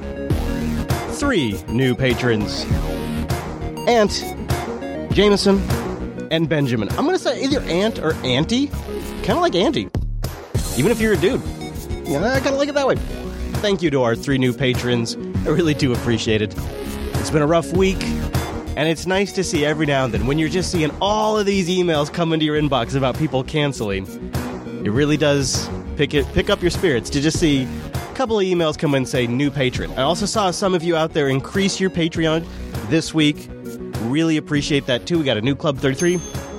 I'm sure uh, past Kristen, Chris and uh, what's his face Chase there. Uh, I'm sure those uh, those jokers already said all that, but I really do appreciate it. Patreon.com slash unfilter. Now let's kick things off with our good old corporatist Democrat expose that we like to have right here, analyzing the rot of the establishment aspect of the Democratic Party, you know, the, the part that's making them lose elections. Now, if we do a little deep dive, we often get down to Nancy Pelosi. Now, this time I thought this isn't really um, bad. I just thought let's see Nancy Pelosi in her rather native environment when she's having a fairly good day. before then. Now we'll go back to you. All right, uh, thank you. Um, how much of a valid issue do you think this is for how each party handles those facing allegations? And for Congressman Kihuen, if he refa- remains defiant, do, would you urge a primary challenger to unseat him? Uh, We don't see this as a, a political issue. This is something remarkable that has happened in our country, and I'm so glad that long last uh, Time Magazine has placed some women as Women of the Year. First time I think we've ever had a woman Woman of the Year. Well, it's a multiple, but nonetheless, it's great. I- Uh, it's actually not the first time. Uh, not, the first time was, I believe, I could be wrong. This is off the top of my head, but I believe it was 1936 was the first time that uh, Time Magazine had uh, a, uh, a, a man of the year, a person of the year, be a woman. Uh, but she kind of goes on from there, dodging the question. She doesn't do bad, but if you scratch below the the pres- the presentation layer, if you will, Nancy Pelosi is the presentation layer of the Democratic Party. But if you scratch down, there's a lot of different aspects to what is considered the Democratic Party, including the DNC, which is sort of a structure that's gotten a lot of exposure recently.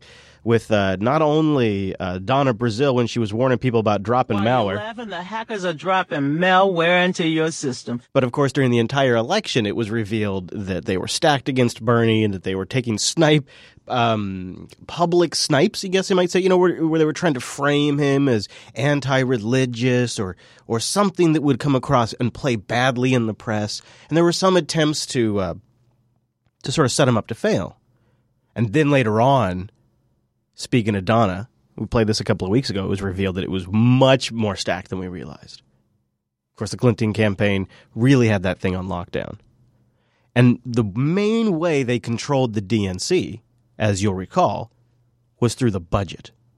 You remember this? They set up an agreement where essentially the Clinton campaign had full oversight over the budget. But on top of that, they had the Hillary for America and Get Ready for Hillary PACs, these fundraisers, these external fundraisers that they were using to siphon money away from the rest of the Democratic Party and funnel it into a few consultants and into Hillary's campaign, causing a lot of Democratic losses in that election.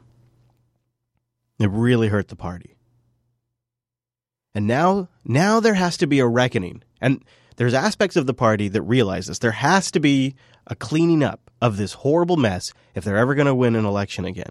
And this is uh, Miss Konst, I think is her last name, K O N S T. And she loses her shit over the DNC budget in this clip. Okay. This smells. This doesn't just smell to the public right now that the budget of the party was never put before. Forget about the budgetary committee for a second. Put before the people who have a fiduciary responsibility, whether it's Congresswoman Tulsi Gabbard, whether it's Donna Brazile when she was chair, when she was vice chair, or Vice Chair Ray Buckley, or Jim, Dr. Jim Zogby over here. That's over half the executive committee right there. Had no idea where the money was going. We spent a billion dollars, oh. lost the easiest presidential race you could possibly imagine. Lost the easiest possible presidential race you could imagine. We spent over a billion dollars. She's getting fired up. She's just getting started, too. billion dollars. Lost the easiest presidential race you could possibly imagine. With joint fundraising agreements, state parties weren't being funded. During the DNC chairs race, there were some state party chairs who said, I'm an acting executive director and I have $3,000 cash on hand. How are you supposed to rebuild the party if you have no idea where that money was spent? And you know what? I did go through FEC filings, and it doesn't look good. It smells. We're talking about close to 700 to 800 million dollars between the joint fundraising agreement and the DNC being spent on five consultants. Yeah, that's uh, that's Hillary's money there. That joint fundraising thing that I was just talking about, that's the money that they funneled into the Hillary Clinton campaign and into consultants. Five of them. All of that money. All of that money, money, money, money, money. All those donations, all those chip in emails, all the going and getting the word out and collecting donations, all the big fat checks that the corporate sponsors wrote. Most of it went to five consultants. 700 to 800 million dollars between the joint fundraising agreement and the DNC being spent on five consultants. Can you believe that? No wonder they lost. Holy shit, that's bad. We're talking about close to 700 to 800 million dollars between the joint fundraising agreement and the DNC being spent on five consultants. I, I agree with the redneck. Uh, I think uh, Fusion GPS made a lot of money, and uh, they were one of the consultants. Just one. This is not a public outrage issue. The DNC chairs are upset, the officers are upset, and I don't know who's on the budget and finance committee. I did go to the meeting. It was 15 minutes long, and there was a pie chart that was that was put on screen. But I would, as a Democratic Party member of this commission, we have a duty, and people are watching us right now. The number one issue I get asked out in the public by DNC members is what are you going to do about the budget? It is absolutely ridiculous that we are going to keep a status quo system when it basically says we're going to continue to lose 1,200 seats. Let me describe what losing 1,200 seats looks like, or the remaining seats we have. If you're an Arizona, Trump, yes, but let's break that down a little bit. If you're in Arizona and you have an ectopic pregnancy, pregnancy, you can't go to a Planned Parenthood clinic because it's gone, because that state legislature is lost. So you have to drive over to New Mexico. And if you bleed to death on the way, you know whose fault that is? In my mind, that's a Democratic Party that wasn't funded, recruiting candidates, investing in, in, in local parties. And that is our fault because we have put that money to the top five consultants. And part of that has to go to the conflicts of interests. Fired up. This is outrageous. It's unethical. It's bad governance. And frankly, it's fucking, excuse me, corruption. Oh! So if we do want to look at this Budget and Finance Committee, I advise, I'm sorry here, I advise that it be an elected Budget and Finance Committee. We have very clear standards of oversight. So they got a reckoning they got to go through. There was a bit of, I will say, positive reception to her message there. Will any action be taken? I don't know. But I am impressed that there did seem to be some positive response. There wasn't just a, oh God, when is she going to stop talking? There was some encouragement. There was some clapping. Um, I think it's probably a good thing. I think it's, I think uh, it hopefully will lead to some really honest, clear changes. We'll see. We'll see. Mm, if they don't, they're gonna well, they're gonna lose. Any agreement with the Palestinian people must preserve Israel's identity as a Jewish state with secure, recognized, defensible borders.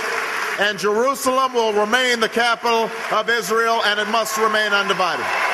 All right, so let's get into this particular topic. Still firing a lot. A lot of people talking about this still. Not not as um, heated as it was, but there's still quite a bit of discussion. The US has, of course, been a long ally of Israel, with relations seemingly getting stronger since Donald Trump took office. Now, as Caleb Maupin explains next, there's plenty of intrigue on just how close the ties between Team Trump and Israel really are. Collusion is a popular accusation to throw around these days. And a lot of what we're hearing, working with a foreign government, receiving money, is what the Trump team did with Israel. Now, this is something that doesn't get a lot of talk outside of RT. I don't know if you've noticed that, but it, uh, yeah, I, I, it's, it's, depending on the outlet, you get vastly different coverage.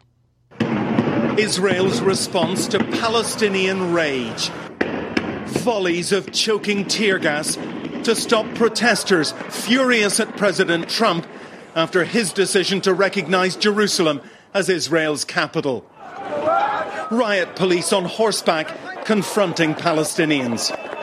So far, these skirmishes don't amount to much. The question is will they gather momentum? Are Palestinians prepared for a long campaign of protest? Funerals today for two Hamas militants killed by Israeli warplanes that hit weapons factories. The airstrikes coming just hours after rockets were fired into Israel. Jeez. Palestinian President Mahmoud Abbas is directing his anger at the U.S. He'll snub Vice President Mike Pence when he visits this month. They have no mandate to give away Jerusalem to an occupying power. But street violence and global pressure are unlikely to change President Trump's mind. So yeah, it uh, it has caused uh, quite a bit of uproar, and it continues. Now it seems like the coverage is beginning to drop off pretty sharply this week. Speaking of Fusion GPS, let's go back on that actually for a moment. Let's go back to Fusion GPS and dig into these DOJ official connections to Fusion GPS. Tonight, a pair of Fox News exclusives as we continue our coverage of the Russia collusion investigation, the Trump dossier, and the opposition research firm behind that. Chief Washington correspondent James Rosen has new information tonight on ties between the Justice Department and the people behind the Trump dossier, a connection that's really raising more questions tonight.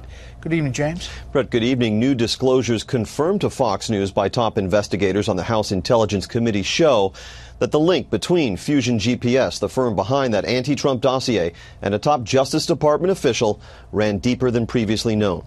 Fox News was the first to tell you last week about the abrupt demotion on Wednesday of Bruce Ohr, the Associate Deputy Attorney General, who was stripped of that title and his fourth floor office at Main Justice amid an ongoing investigation into his contacts with the two leading figures in the controversy over the dossier, meetings that DOJ officials told Fox News Ohr had withheld from his superiors. House Intelligence Committee staff uncovered that Ohr met last year with both Christopher Steele, the former British spy who authored the dossier with input from Russian sources, and that Ohr also met last year with Glenn Simpson, the founder of Fusion GPS, the opposition research firm that paid Mr. Steele with funding from the Hillary Clinton campaign and the Democratic National Committee. Now Fox News has confirmed that Nellie Ohr, an academic Russia expert and the wife of Bruce Ohr, worked for Fusion GPS last year indeed was paid by the opposition research firm through the summer and fall of 2016, a timeline that places her on the company payroll around the time the dossier was funneled to the FBI, and perhaps up through the election, some two weeks after which her husband met secretly with Glenn Simpson. The House Intelligence Committee Chairman Nunes told Fox News in a statement today is looking into all facets of the connections between the Department of Justice and Fusion GPS, including Mr. Ohr, unquote. DOJ, which initially claimed that Bruce Ohr had been stripped of his top line duties because he was holding down two jobs at DOJ and that was, quote, unusual, today had no comment about the revelation that Mrs. Ohr worked for Fusion GPS last year. Bret. James, quickly, and I know we don't have these answers as this investigation continues, but, but how is it that the top of this investigation, uh, the people in the Department of Justice, could not have known that there was any of these ties for so long? Yeah, that's what they've told us, and if that's the case, it wouldn't speak well for them. But it almost defies belief that Bruce Ohr, as he was meeting with uh, the, the principals behind Fusion GPS, wasn't creating some kind of paper trail to alert folks to what he was up to. But we expect to learn more about all of this as the weeks unfold. This will be one of the stories that uh, I wouldn't be surprised if it gets some momentum while we're off the air. Uh, because there's more than just Fox News digging into this. Everybody's favorite, your good buddy, Trey Gowdy, as well. Thank you, Judge Poe. Uh, there are a lot of issues that I would like to ask you about, Mr. Uh, Deputy Attorney General. We had a terrorist incident in New York uh, this week. We have 702 reauthorization that is pending in Congress. Uh, gun violence, the opioid epidemic, criminal justice reform. Um, but when I go home to South Carolina this weekend, trust me when I tell you, no one is going to ask me about any of those issues they're going to ask me what in the hell is going on with the Department of Justice and the FBI. The reason we have special counsel, this is a very important point, re- and you know it. The reason we have special counsel is because of a conflict of interest. The regulation itself specifically makes reference to a conflict of interest. And, and we don't like conflicts of interest because it undercuts people's confidence in both the process and the result. So, so let's be really clear why we have special counsel. There was either a real or perceived conflict of interest that we were fearful would either impact the result or people's confidence in the process. That's why we have something called special counsel, and that's why we have special counsel in this fact pattern. And then, lo and behold, uh, those who are supposed to make sure there um, are no conflicts of interest seem to have a few of their own. Uh, there's a senior prosecutor who sent obsequious emails to a fact witness.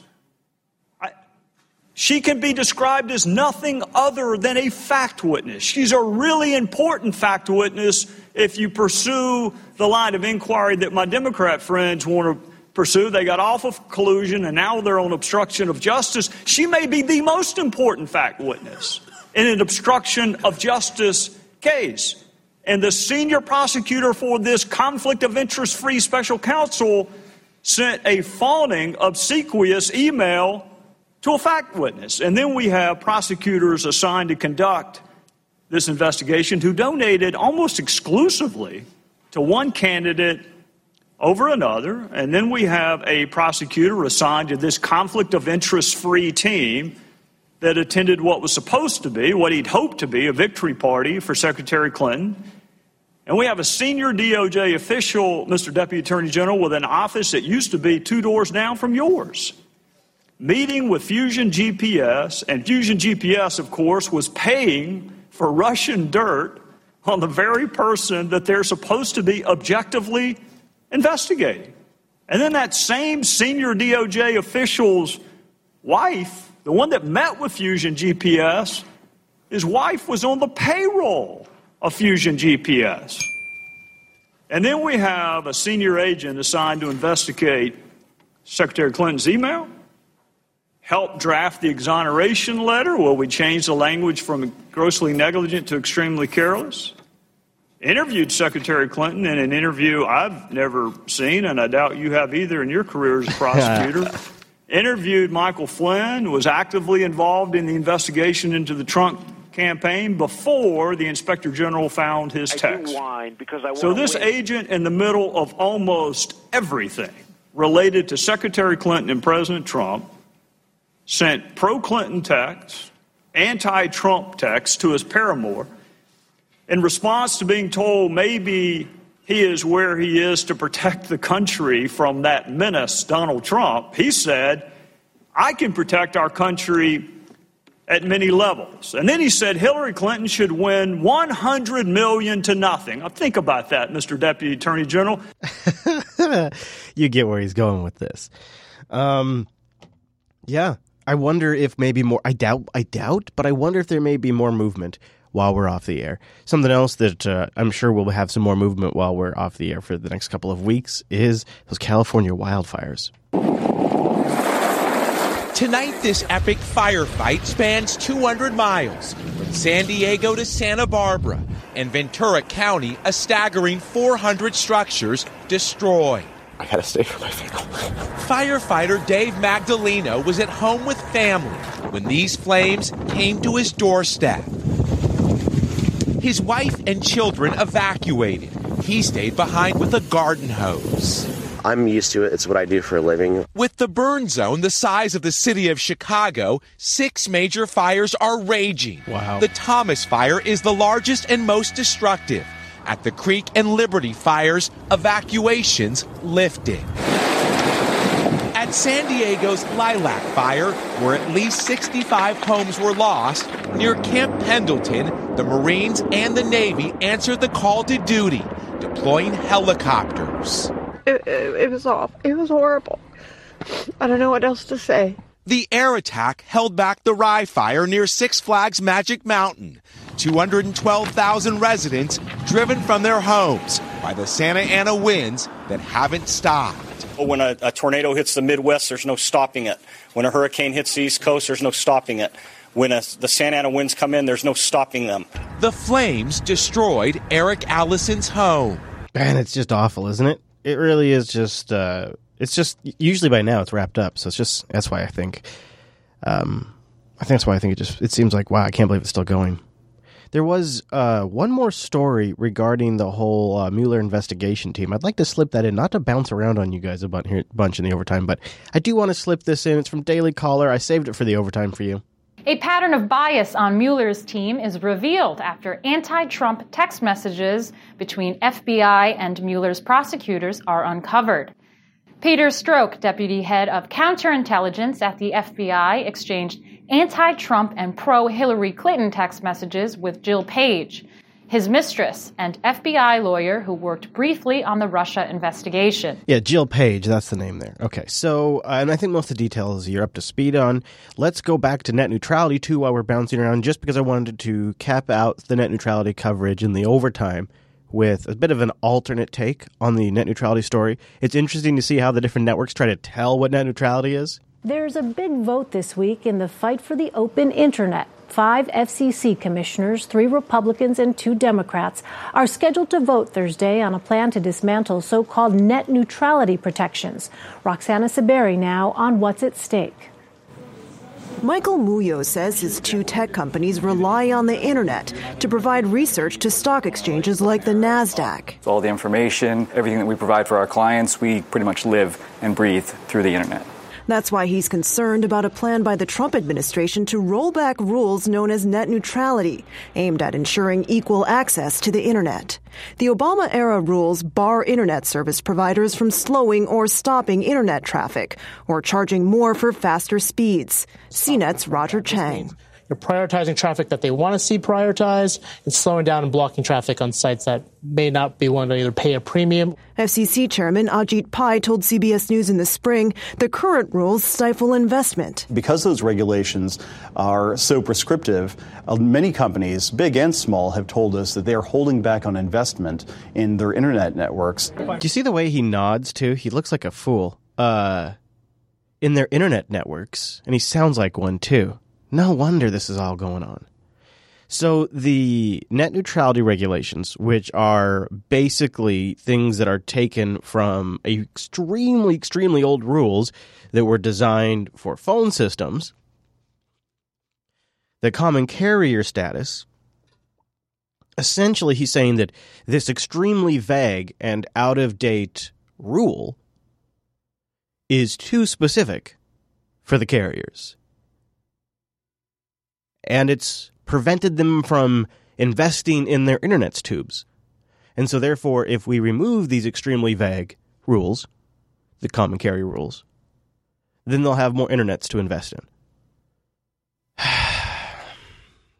if that is true, um, I wish he could have said it in a way that sounded halfway intelligent like he was truly fundamentally up to speed on this issue, actually rather passionate about it, and advocating a position because he truly believed it. Instead, he sounds like a moron who can barely even remember the talking points that his assistant gave to him before he sat down in the chair. The current rules stifle investment. Because those regulations are so prescriptive, uh, many companies, big and small, have told us that they are holding back on investment in their internet networks. But the proposed repeal of net neutrality has sparked protests on Capitol Hill Hill, take action, and online. Critics worry that providers like Comcast and Verizon could charge internet giants like Netflix and Google more for faster connections, and those costs could be passed on to consumers.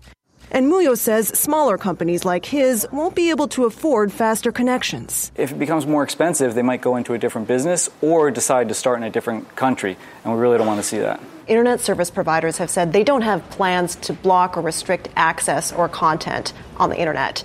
Do you not trust them? I think they're just going to charge more for premium access. And if you pay more, you pass that cost on Absolutely. to your clients and your customers. I have to. FCC commissioners are set to vote on the proposal on December 14th. It's expected to pass along party lines. Woo! Roxana Saberi, CBS News, New York. Everybody have a net neutrality party tomorrow, huh? Let me know how it goes. Let me know. While we're busting media apart a little bit, uh, I got to cover a story that matters a lot to me personally. I've never, I don't think, maybe that's not true. Maybe once before, maybe, I covered the story on the show because I know to most of you, it's like, well, who cares? But there's a bigger meta story going on that they com- that the media completely misses, and I'm going to point it out to you. And it turns out I'm a bit authoritative on the subject matter. Finally, tonight, Americans are hitting the road in RVs. Sales this year top half a million, the highest in nearly four decades. Dean Reynolds now on the RV boom and what's driving it. Now, if you want to do a little experiment, you could go Google News search or, or Bing or whatever you want, um, duck duck, uh, millennial RV purchases or uh, glamping trends, and you'll see all of these articles that espouse about how uh, whimsical millennials want to hit the road and see nature, and retirees want to go out and meet people, enjoy enjoying the communities on the road, and it's this um, America's spending money again kind of approach. Hoorah! Americans are rich, the economy's up, and they're buying real expensive, high end, fancy RVs. This part of northern Indiana is the birthplace for 85% of all the motor coaches in this country. And they can't seem to build them fast enough. The lots at Jayco, a subsidiary of Thor Industries, are lined with all kinds of RVs. Funny enough, my first RV was a Jayco. Selling for $15,000 on up. Way up. We opted for the cavernous luxury of the Entegra model with Thor CEO Bob Martin. Now, also funny. Uh, now, my new RV, the one I've had for two years that I live in, so I guess it's not new anymore. uh, is a Thor Challenger. So I uh, this is this is not exactly what my place looks like, but uh, you get the basic idea. Yeah, this is, I think, the 701,000, but one of your Oh. assistants told me I could drive it away for 699. See, this is where we get we make jokes about really expensive big rigs that Americans buy because they're extra rich right now. Everybody's so rich. Give you a deal. On board, there are couches, cabinets, a fridge, Oh, mention the TVs a couple of times. Come on, mention the TVs. a fireplace, The TVs. and more. Oh, People love to travel with their own their own bedding, their own linens, their their own Showers. mention the TVs. Five TVs. Oh. Five TVs. During the Great Recession, unemployment in this region was close to 20%. Oh, see, they start to get close here, don't they? You see where I'm going with this? They get there almost. So close. So close, Jeff. So close. Let's back it up. During the Great Recession, unemployment in this region was close to 20%. Today, it's 2%. Oh, oh, okay. So this is uh, this is where we start to build our our little uh, narrative, and it goes something like this. You see, the economy's back up because the Great Recession is over. You see, he used it. He used the he. The term is listen. He's past tense here. During the Great Recession, unemployment in this region was close to 20%. But now the Great Recession is over, my friends. It is over. And here, we're selling so many RVs that unemployment is low, ergo, unemployment is low everywhere. Today, it's 2%. Matt Lester was once laid off, but is now a foreman. See, the part that they're missing is there's a correlation between the 2008 economy crash and the increase in RV purchases. There is a very, very, very close correlation here. Things have loosened up a lot. It's it, we've come a long way in the industry. We really have. This Jayco warehouse will soon need 400 more workers at starting salaries near $50,000 a year. Nearby Elkhart, once down on its luck, is now high on the hog, with a bustling downtown and a local KFC offering a $150 hiring bonus. Come on, assholes, why don't you have jobs? Come on, it's so easy. So, what's driving the revived RV industry? Oh, here we go. Now we're going to get to the nut of it. Low interest rates and gas prices, and a renewed wanderlust. Oh, and that's where they miss the mark. You see, what's great about this is they're not they're not entirely inaccurate because obviously this is going to be true for a sizable, wealthy portion of the market. So you can just sort of hyper focus in on a singular anecdotal story and make it sound like it represents all of the buyers. I just love being on the road. Andy Littlejohn added something else. Romance of the road, uh, meeting new people. That's that's Oh, of course, we got to get that meme in there. that's very important. At a time of deep divisions in this country, Americans may once again find common ground on the road. That part is true. It's been I've actually I didn't didn't get into the RV for meeting people.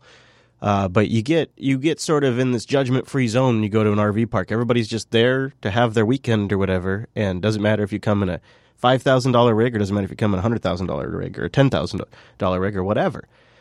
Um, but let's back up here. These things are selling like crazy for one reason and one reason alone. People can't afford homes. See, they can't buy.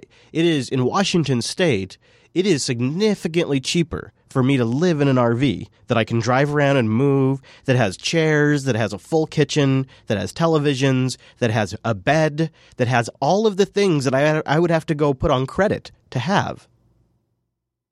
See, if I got an apartment, I would not only be spending more than it costs for me to own my RV by a lot, but then I would have to put all that stuff on payments because I can't just go out and buy couches and beds and beds for my kids and all of the kitchen appliances or or at least the ones that maybe wouldn't be an apartment if I got an apartment or a condo. It's it's just financially infeasible for me. Not to mention, I don't want to maintain a place. I don't want to have to do a lot of cleaning. I want a small space that's quick to put together, it's quick to clean, and I don't want to have to pay for utilities. I don't want to have to maintain a yard. It's none of those things are things that I presently have time for. I, I would hope that in, in a few years, when my life calms down, when I'm not working so much, I would have time for hobbies like a garden or maintaining a yard. And then my requirements would change. But at present, I don't even have time to hassle with a cable bill or a garbage bill or a phone bill. Like, no, I don't deal with any of that stuff and I have 300 square feet that I have to worry about at best.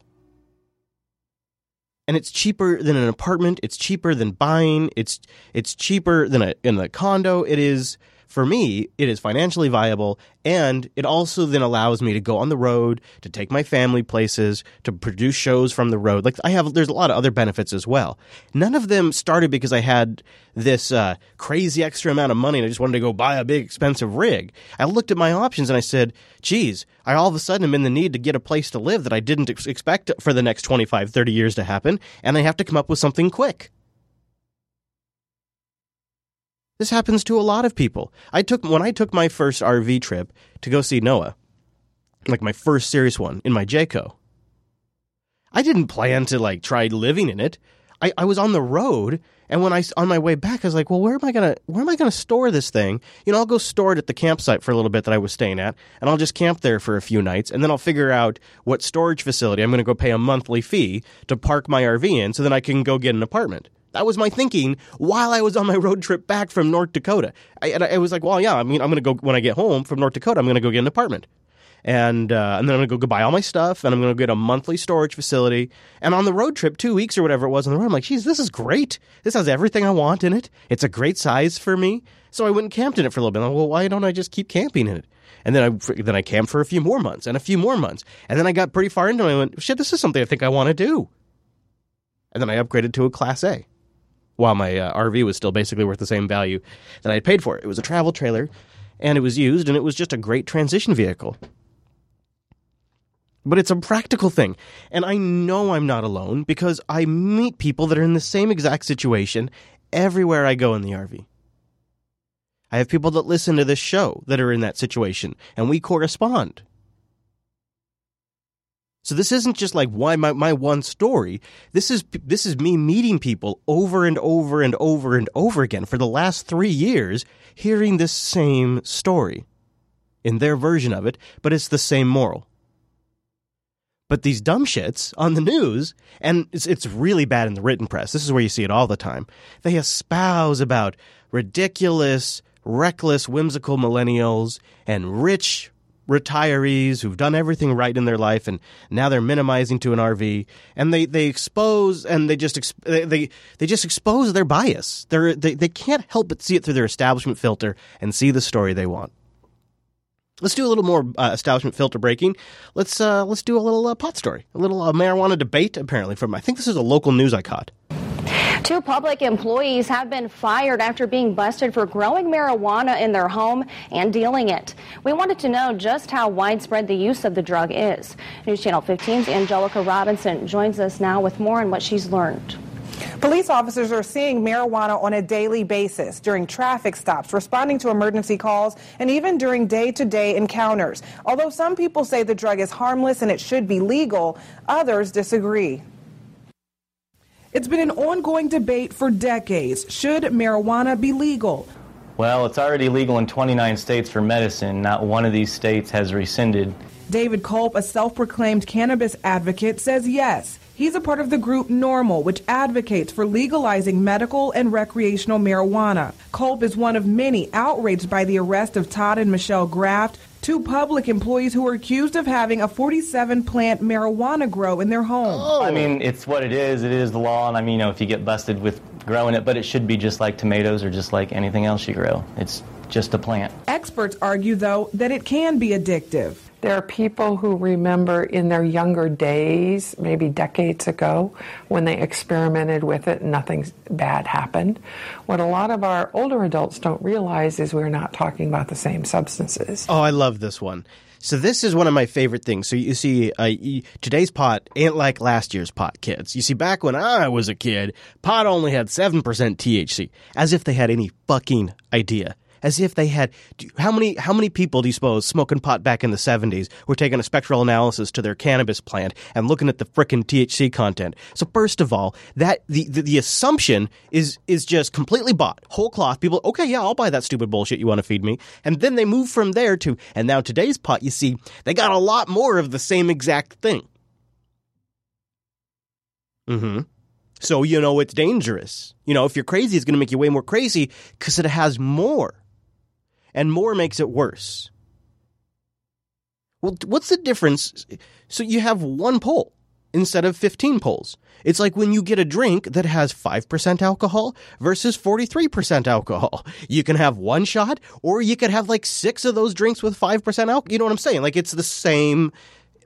It's not the same thing because one's ingestion and one's inhaling, but it's not as if it's a weaponized THC. So, say you get a piece of uh, piece of cannabis like uh, ground up in a, and you look at it and you're analyzing, and go, "Holy shit, this thing has 25% THC." Well, first of all, great buy, good job. Second thing about that is, what are you measuring it against? What's the benchmark? What's the baseline? What should the average plant be? What should it be? What should that number be? Should it be 10? Should it be 7? Should it have been 20? 22? No, not 25 though. You see, we don't have any standards here because we don't allow anybody to actually experiment or test with this stuff because, oh my God, it's a boogeyman, so don't you dare put it in your body because if you do, we'll destroy your family and put you in jail. Jerry Lurch says in the 70s, marijuana may have contained only 10% THC. May have, maybe, don't know, maybe, maybe not. Now it's anywhere from 17 to 34%. Oh, but definitely not 5% or lower. And there's concern it could lead people to experiment with other drugs. You know what you could do? Oh, here's an idea legalize it.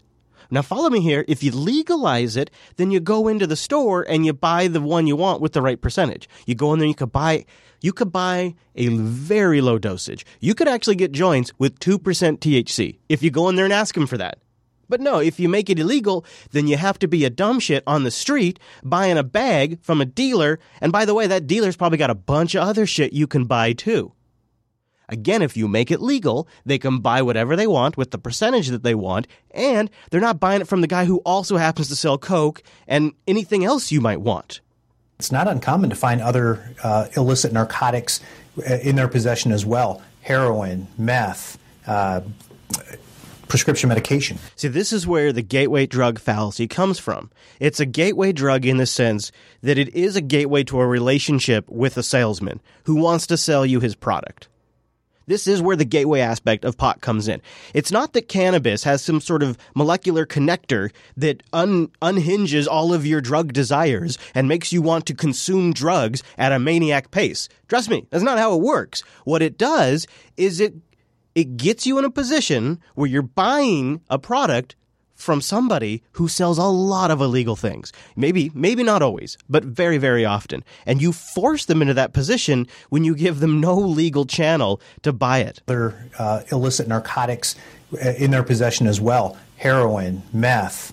Uh, prescription medication. Despite criticism of the state's marijuana laws, Galavis says officers are just doing their jobs. Whether it's a, a hand rolled cigarette containing marijuana or a, a bundle of marijuana in the trunk, you know, our, our, troopers are bound by their oath and by state law to enforce that. You can hear in his voice, even, even though it's law, he, you can hear he's like, but I, this is what we have to do. I know inside it's stupid, but this is what we have to do. I know. You can hear, you can hear that sort of explanational tone. Um, so now, while we're on the uh, while we're on the pot train, uh, let's stick with another pot bust. This morning, Cape Coral police say a traffic stop ended with two men arrested and hundreds of grams of marijuana being taken off of southwest Florida streets. Investigators say they stopped these two guys, Leo Sanchez and Lane Fossey, the second going 80 miles per hour on Veterans Parkway. During the stop, a canine alerted officers to two large vacuum sealed bags of marijuana weighing a combined total of nearly 450 grams. Both men are charged with possession. So there you go. You see that picture too? That's pretty hilarious, isn't it? um, all right, I, I, got I got one more clip to wrap us up. The overtime. I'm trying to keep it a little tighter these days. This one's going a little long. I'd like your feedback. I know I know some of you are going to say overtime any length is good, but I feel like if you if we keep it to like 30 minutes and it doesn't add this huge amount of extra file. So I've already gone over that. Um, but there's a story this week that I had to suffer through, and so I just want to share a moment of it with you. And it, I, you know, I don't do this very often, guys. But this is my last clip of the year of our at least our planned shows. And I just want to give you a small, tiny, itsy bitsy fractional taste of what it's like to be producer Matt and Chris all week long and the things that we have to watch so you don't have to. Couple minutes left here. How about this? What does a day in the life of President Trump look like? Uh, on one level, the New York Times giving us some insight, including his daily regimen of watching up to eight hours of TV and drinking as many as 12 Diet Cokes. So, Of course, Trump disputed this um, um, on Twitter and uh, in an interview. That didn't stop them from not running it. Um, they are just kept going with it. They just kept going and going.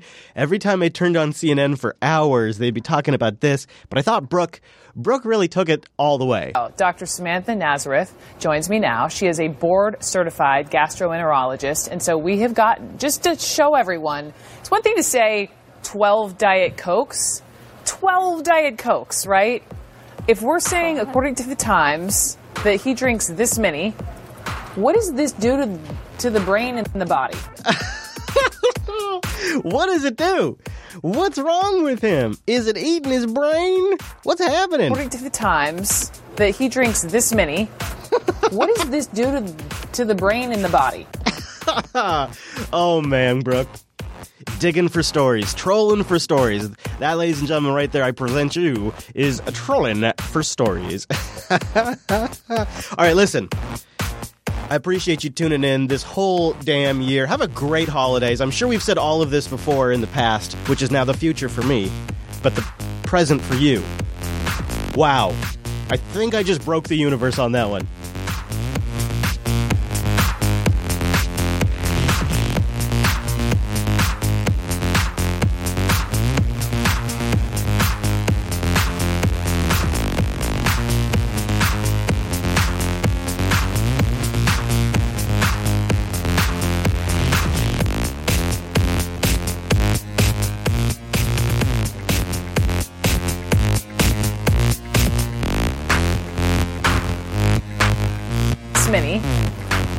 This do to, to the brain and the body?